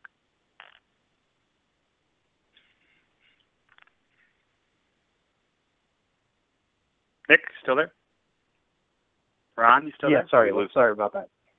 Uh, yeah, I I do think I I think that uh you know I'm personally highest on Shane Vereen, but as far as just strict rushing, sure Andre Williams probably is is one of the safest bets there. I just don't think Rashad Jennings is going to be able to stay healthy for a full 16 games. So yeah, I'll go with Andre Williams there. All right, Ron. Yeah, um, I, I'm I'm going to actually agree with you just based off what Nick just said. I mean, I think that uh, we have to be crazy to sit here and think that realistically that these two guys ahead of him are going to stay healthy all year long, which I don't see happening. So uh, Andre Williams definitely a great stash and, and kind of and hope, but at the same time, I think the opportunity will rise at some point for him from the season, and he should seize it when it does occur. Okay. Um, I realized something as I after I wrote all these that they all have to do with players that I own in Dynasty, which I suppose. I mean, why not? I'm not trying to be that self-righteous, but I am. Uh, Eric Ebron will finish at the top eight. Top eight. Tight end. Ron, let's start with you this time. Top eight.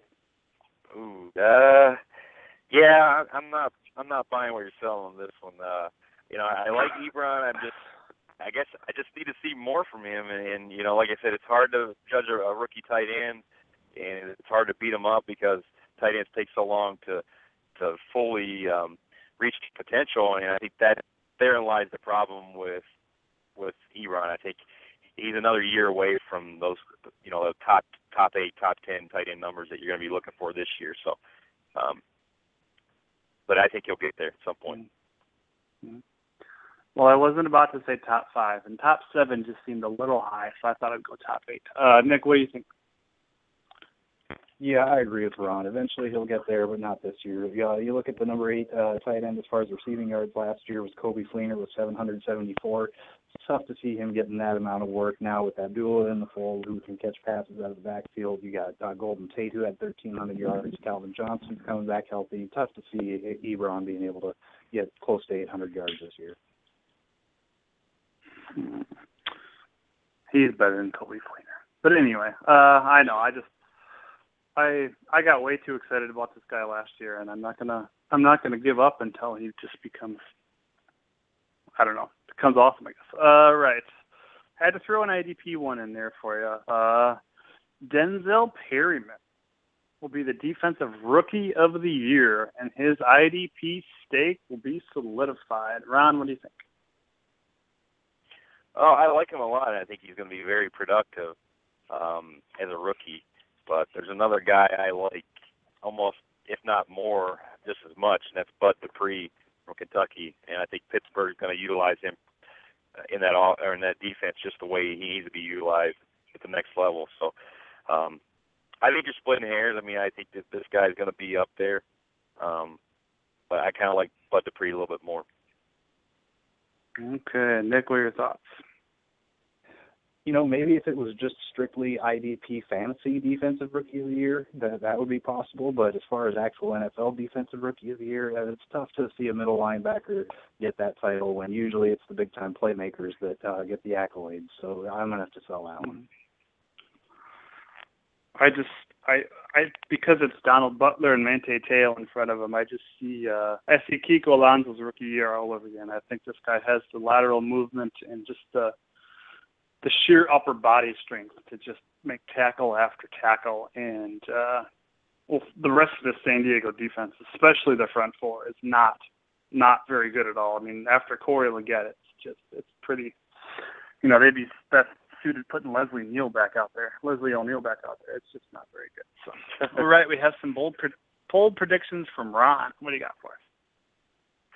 Well, the first one I just already went over with you guys, and I know you guys both disagree with me, and, and I won't go. We won't focus on Justin Forsett. Just for the record, leads the NFL in all-purpose yards at 2,500 yards. So we've already talked about him. So I'll skip down to my second one, which is uh, a little crazy, but uh, this is bold predictions. RG3 rebounds in a big way and throws for 3,500 yards, 26 touchdowns. Um, I don't know. Maybe I'm just a glutton for punishment, but I just cannot give up on RG3 um, as much as I as much as I'd like to, and I think I'm probably crazy. But I just have a feeling that that you know he fixes some of these nuances to his game. You know, he works on his footwork um, in the off season and, and just the mechanic side of it. I mean, we all know the talent's there.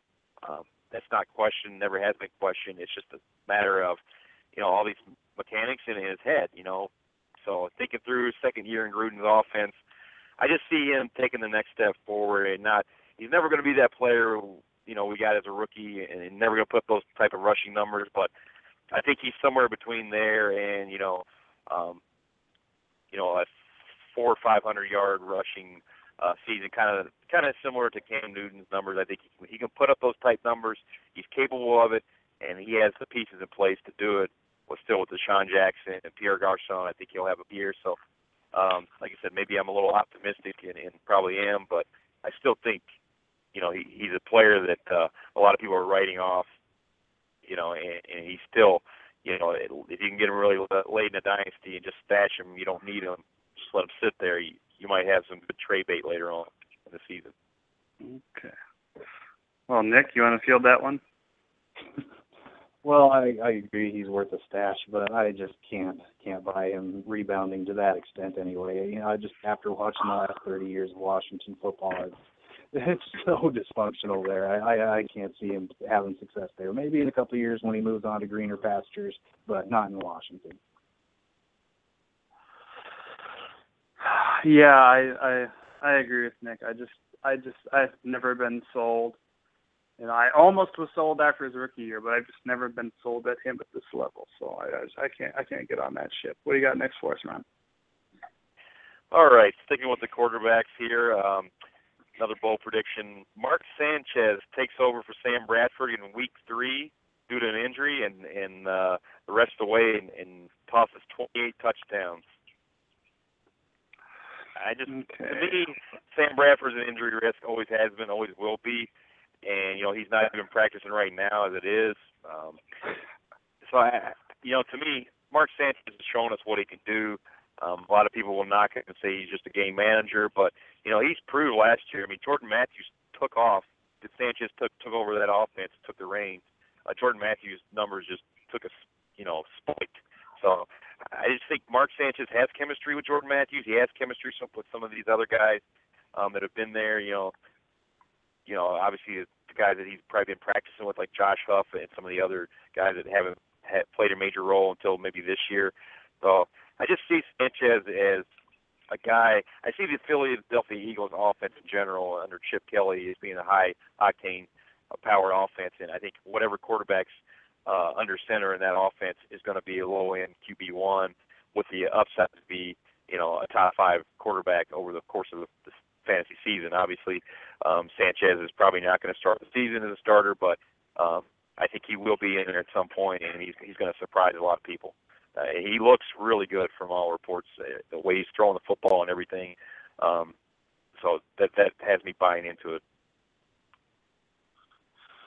Well, I don't know how bold it is predicting a Sam Bradford injury, but uh, I feel like uh, I feel like he could certainly um, I feel like he could certainly stay healthy. I I think this he's got a, he's got a better offensive line than he's ever had. Obviously, you know, he, freak things have happened with him, but uh, I just I I think Bradford stays relatively healthy this year, and I think it's one because of this this system. I think he's going to be able to execute, and I think it's so predicated on timing that he's not to he's not to find himself in bad situations where he's rolling out of the pocket, you know, and holding on to the ball six to six to nine to ten seconds. I don't think it's to happen. I think he's to get that ball out quick to his receiver, or he's to you know throw it out of bounds. So, Nick, what are your thoughts?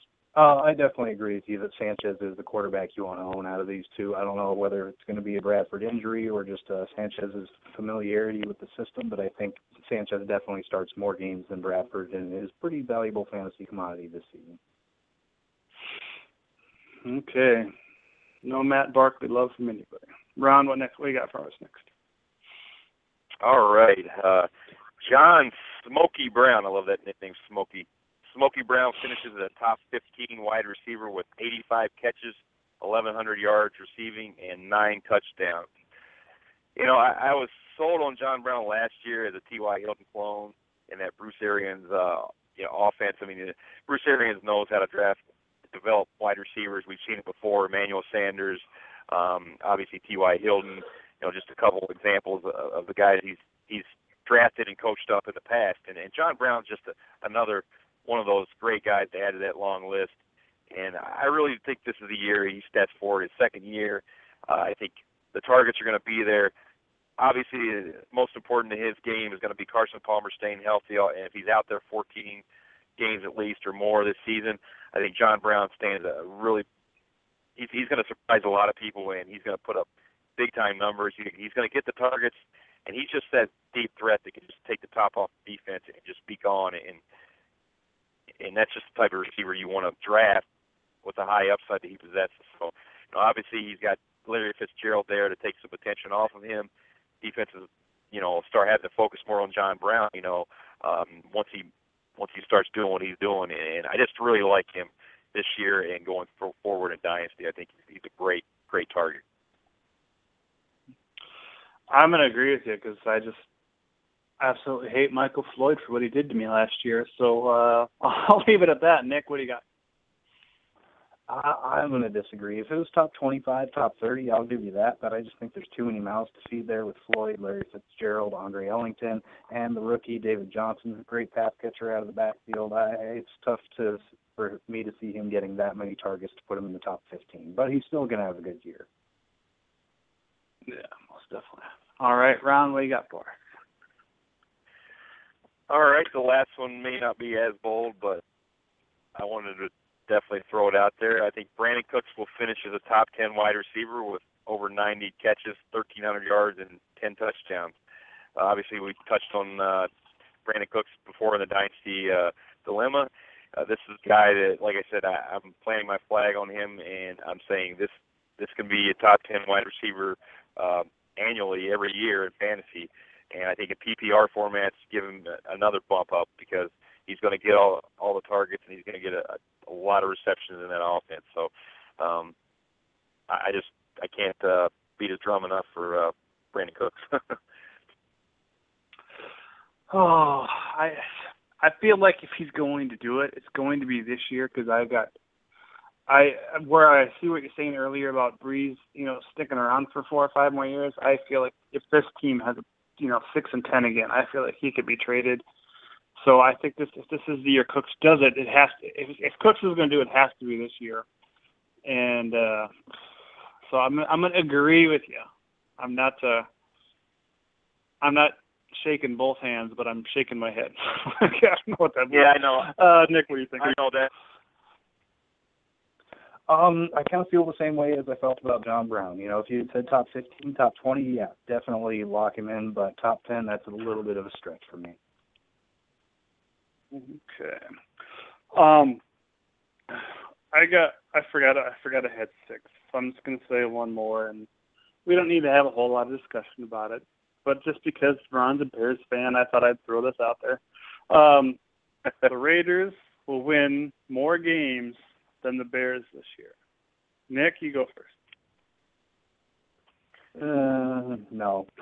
so I'm sorry. Aw. Sorry, Josh. uh, Did, did Well, we go Ryan, with an over under? Uh, yeah, as I was gonna say. I hope it's not. I hope it's not. They each should go four and twelve. I'll tell you that much. So, uh, you think your Bears got it in them? uh, you know what? That I'm going to say yes, but not by much. I'm not. I'm, you could tell. You could tell with the hesitation that I'm not totally. I'm not totally sold on them winning more games than, than the Raiders, but um, I think I would get beat up pretty bad if, if I if I took the Raiders in this one. So Hmm. honestly, I think they're probably going to be pretty close. I think uh, the Bears, realistically, topping six to seven wins this year is going to be a tough task for them. I really do. Yeah, you know, there's so much op- optimism for every team during the off season, but you know, this year I feel like it's actually warranted with the Raiders. I, I was optimistic about our defense last year. You know, surely we could have won six games, uh, but uh, yeah, it's just it's just so hard. Uh, so hard being a Raiders fan sometimes. But uh, we have some top five running backs. So Ron, why don't you just go down your list and uh, then we'll we'll uh, comment here. I um, you know, I didn't put anything like any kind of disclaimer on this. I, and then when I looked at mine, I kind of went like top five right now. And you know, if you did dynasty, that's fine, or if you did, you know, redraft, that's fine too. But mine, mine are kind of like a top five right now. But Ron, why don't you go ahead, go go first? Yeah, I'll just say real quick, mine are more based off dynasty top five backup dynasty running backs who I would take a shot on and, and want to own on as many teams as possible. These are the top five, and Okay. basically they're in the order that I would I would go after them. Uh, I have Duke Johnson number one. Um, just love the situation. I think he's you know probably one of the best pass catching rookie running backs in the draft. So that's why another reason in PPR formats I really love him.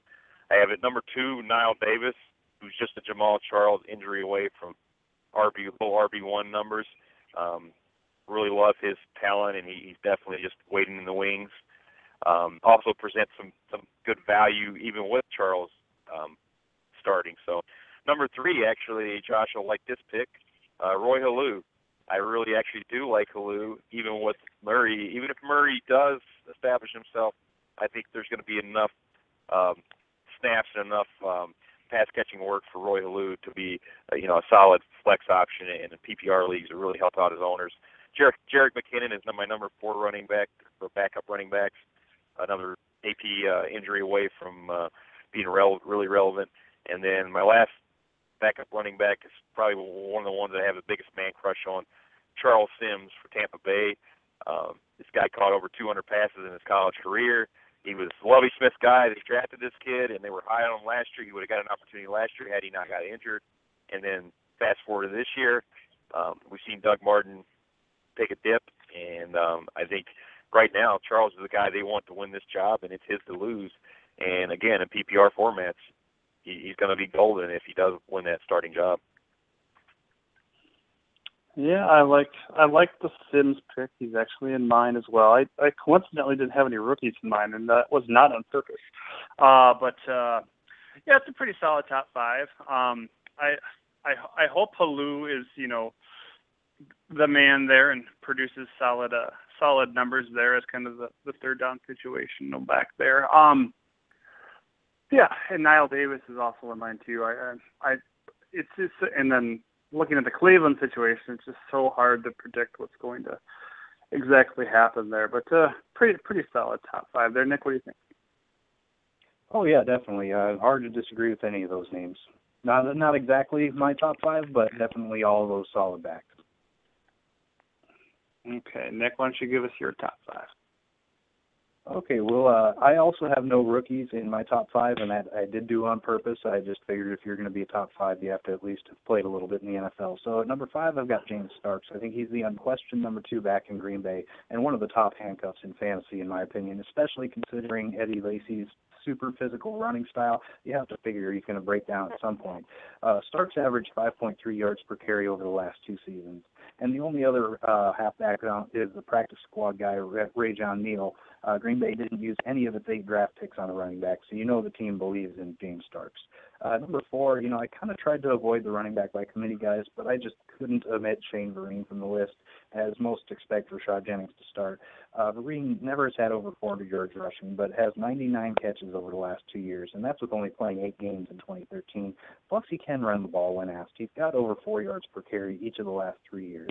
I don't think he's going to wind up starting there in New York, but it wouldn't surprise me either if he did uh, wind up at some point being their starting running back year. Uh, number three, I've got Tre Mason. Uh, the Rams taking Todd Gurley in round one was one of the biggest surprises of the draft because they already had a good runner in Tre Mason. It took him a little while for him to get on the field last year while digesting an NFL playbook, but he played very well once he did figure things out. 12 games, over 900 total yards, uh, 4.3 yards per carry average. Those are pretty good rookie numbers. He's a very nice safety net for the Rams if Gurley struggles to return from his injury. Uh, number two, I also have Knile Davis. Last year, uh, Jamaal Charles' numbers fell 50 less carries, 250 less rushing yards, and 30 fewer catches while playing the same amount of games as he had the year before. Why the drop? I think it's because Andy, Andy Reid realized that the team didn't miss anything when Davis would relieve Charles. Uh, heck, versus New England last year, both of them had over 100 total yards, and against Miami, the games that, the game that Jamaal Charles missed, Davis proved he could be an every down back. 32 carries, 132 yards, and that's 4.1 yards per carry average in that game. Uh, number one backup to me has to be Giovani Bernard, though. Over 100 total catches each of the last two, uh, over the last two years, uh, 600 or more rushing yards, and 1,000 or more total yards each of the last two seasons. Five foot nine, 208 pounds. If he had been 5'11", 225, the Bengals probably wouldn't have even drafted Jeremy Hill. But at Bernard's size, he is better suited to play in a committee. Even with Hill starting, I think Giovani could easily be in the top 20 running backs in PPR formats. So there's my top five backups. Okay. Yeah, pretty solid. Um, I it's so hard, you know. Like I said, I kind of left it open to interpretation, and you know, with the running back by committee guys, you just you just don't know because you know it seems like Sims or you know could be Sims could be a starter, and you know Geo could obviously see you know 50% of the snaps too. So it's pretty solid though. Brought us some very very good points there. So Ron, what do you think? I like the list. I definitely like the list. Like I said, with mine, I was focusing maybe more on the dynasty side, long term.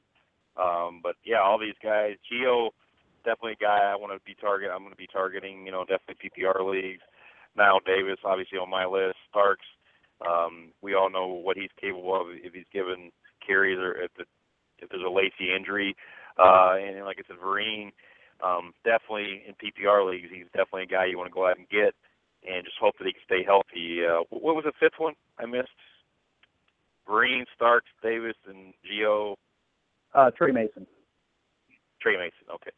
And with Tre Mason, yeah, I mean he's like I said, I mean he'll probably open the season as a starter and when Gurley does get back, we just don't know how those how how those touches are going to be distributed from that point on, what the ratio is going to be. But um, he's definitely uh, definitely a player you want to go out and, and and get early on in the season.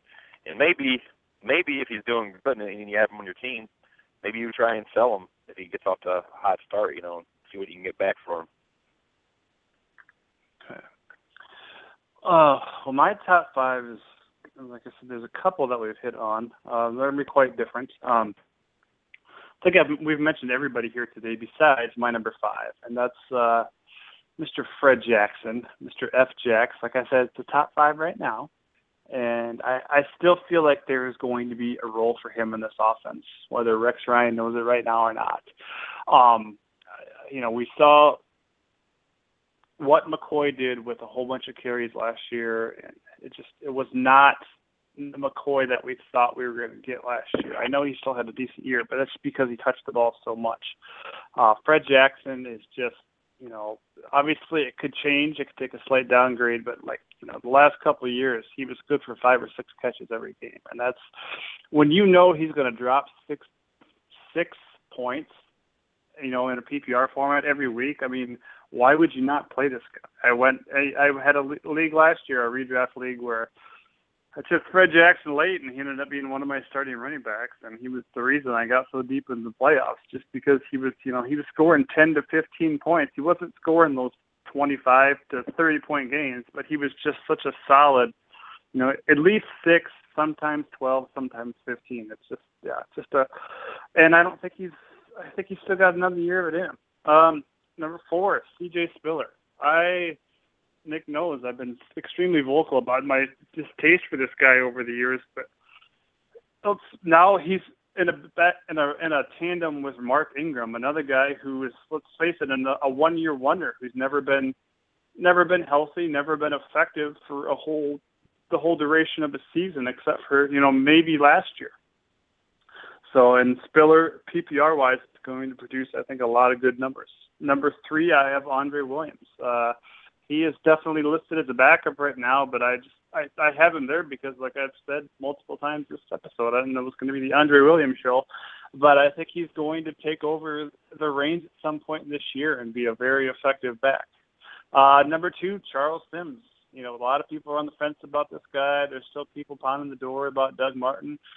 I don't get it. You know, like Ron said, the guy caught 200 over 200 balls in college, and uh, he's a pretty good between tackles runner too. I think he would certainly be ahead of the game right now if he had hurt his ankle last preseason. But I, I really love Sims. And number one, I think I don't know if you I don't think he was your number one guy either one of your number ones, but it's Knile Davis. He is he by far to me is the number one. He is a backup running back for certain, and he is I think the ultimate handcuff.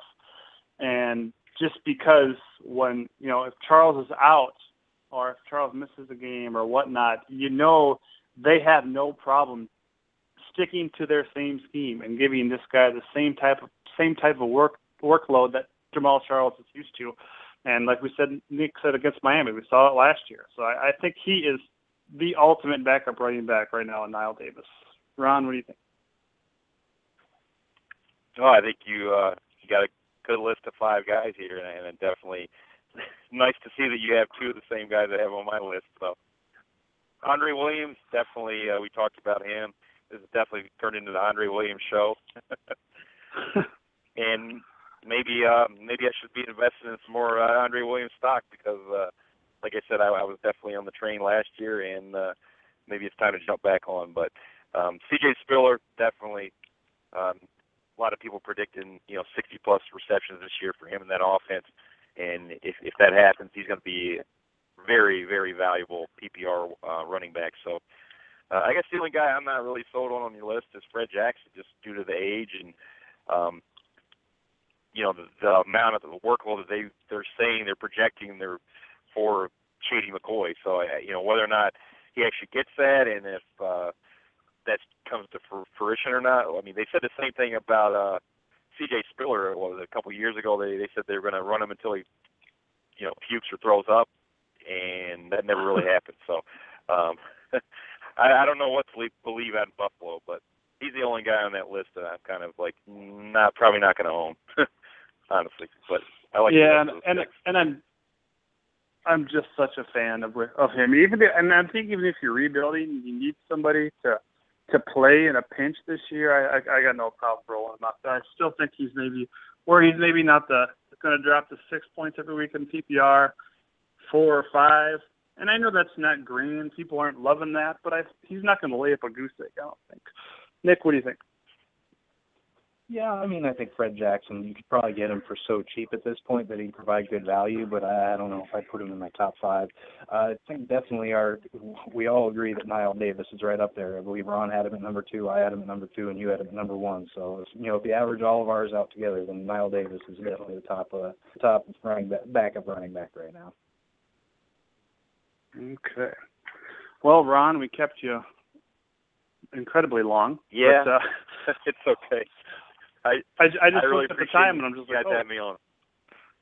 Sure. Okay. Well, thank you. Thank you so much for joining us, and uh, obviously you're you're welcome to come back anytime. And uh, we uh, I appreciate you listening to your podcast too, and, and reading your stuff. So if you want to if you want to check out what Ron does, just go to pigskin.com. You can, like you said earlier, too. You can also follow him on Twitter at Mad Dog FF. So uh, make sure you give them a follow and uh, and and listen to their podcast over there too. They got a lot of great things going on. So thank you so much, Ron, and, and have a great day. Hey, thanks for having me on, guys, and uh, you guys enjoy the rest of your day. All right, take care.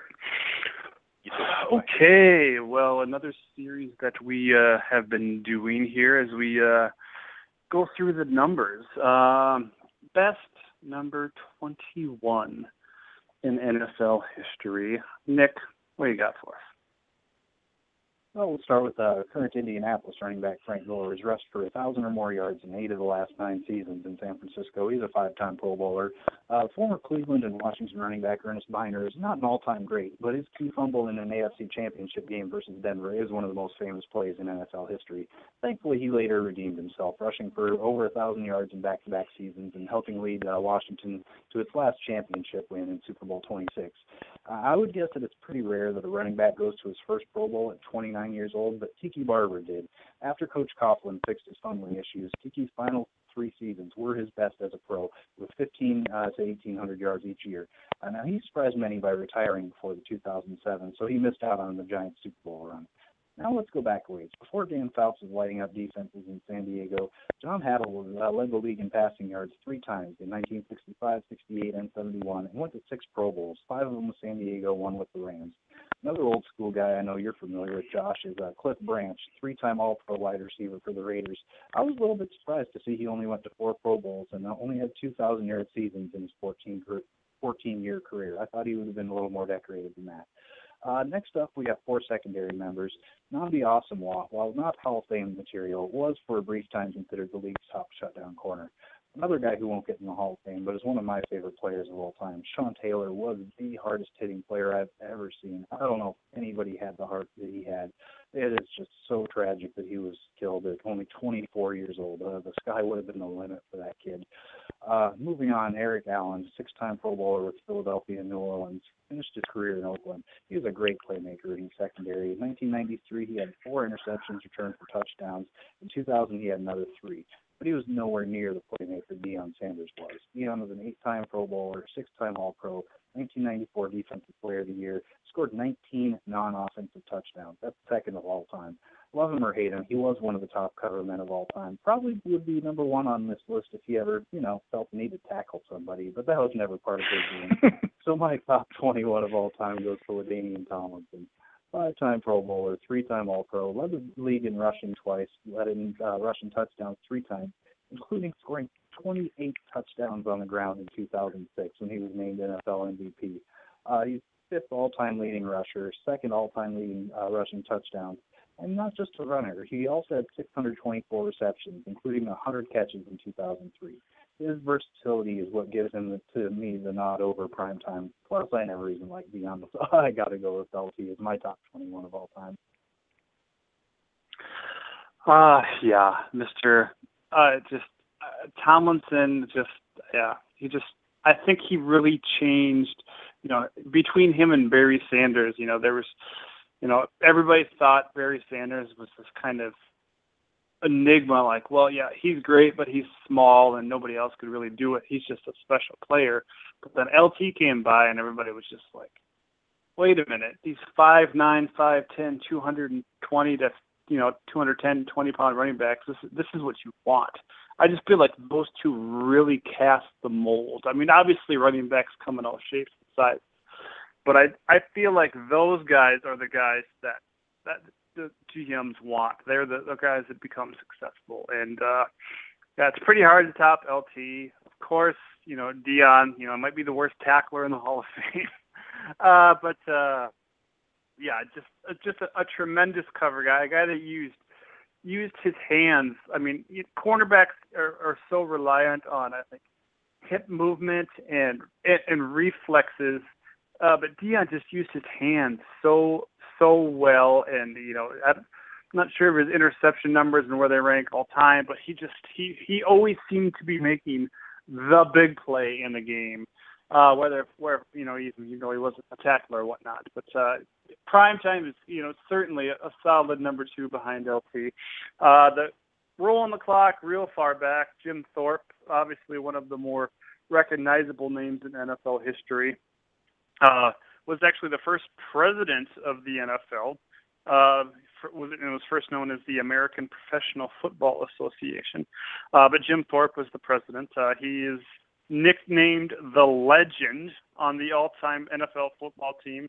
Played for the Canton Bulldogs in 1921, the Cleveland Indians in 22 and 23, the Oorang Indians um, in 1923. Excuse me, uh, the Rock Island Independents. Love these old names. The New York Giants, and of course the Chicago Cardinals.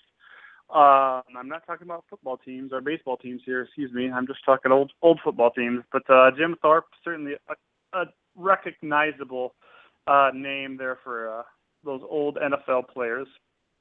Um, he also played for. He was excuse me. He was also an Olympic decathlon champion and the first uh, big name big name athlete to play pro football after signing with the Canton Bulldogs at 15. So he was obviously a quite quite well known athlete um, before he went to the NFL. But uh, yeah, obviously Tomlinson, it just it just doesn't get get any better than that. I just I remember watching him in college and and and having no doubt that he was going to make the transition and it's just he just ran with so much you know gusto so much force in his legs and his upper body and it's it's a damn shame that that team could never get him through the playoffs because I feel like he he more than anybody deserved to to have a Super Bowl ring, and I, I don't think it's gonna you know put it doesn't put a huge damper on his career because I'm sure he'll get in the Hall of Fame. But he yeah he's just easily easily the top number 21 of all time. Uh, let's get to uh, some trade value thing here, Nick. Um, what would you trade for two first round picks next year? Well, you know, that's kind of a tough question. Uh, you know, obviously anybody that was 30 years old or older. Uh, so Jordy Nelson, I would trade. Uh, any of the aging quarterbacks, I would trade. Uh, you know, if I could uh, move one of the older running backs, say uh, Adrian Peterson, Matt Forte, Marshawn Lynch, Arian Foster, any of those guys, I would trade in a heartbeat for two first-round picks. I don't know if anybody would accept it, but I would definitely trade it. Yeah, I mean, obviously it depends on the situation, but if you're going after two first round picks next year, you're probably in rebuilding mode. If you can move a couple older pieces, uh, you know, to get those early picks, that's that's not a bad idea. Um, obviously, you know, weathered dynasty owners probably don't need that type of advice, but if if you're new to the game, we're just trying to get you get you caught up um, you know, you got to look at really look at the value. And you know, I'm in a situation right now where I have a team I know that it's not going to contend this year. So every move I make, I, I'm thinking about what is this guy going to be in 2016? What are they going to be in 2017? You know, so even if it means trading a player at the peak of their career to get the max value back for them, that's you know that's what you have to do. I think just you just have to address your team and and like I said before, uh, you're not going to fix your team in one off season. I mean, trade absolutely everything. So uh, yeah, just just be mindful of that. Um, we have one more dynasty dilemma to get to, and uh, this extremely long show. So um, this one we've kind of been talking about these players for quite a, for quite some time, but um, I, I feel it's important to bring these guys up because these these are guys that you know with the with all this research we do in these mock drafts, these are the guys that are kind of uh, falling through the cracks, so to speak, uh, and they also present really, really good value. Um, in these mocks. There's you know there's a guy there are guys that are going they're going late, and I think they're going to outscore a lot of these guys. You know a lot of these even these second year players that are going before them. So we got uh, Mohamed Sanu versus Kenny Britt, and uh, Nick, you had the option to choose first, so you go first.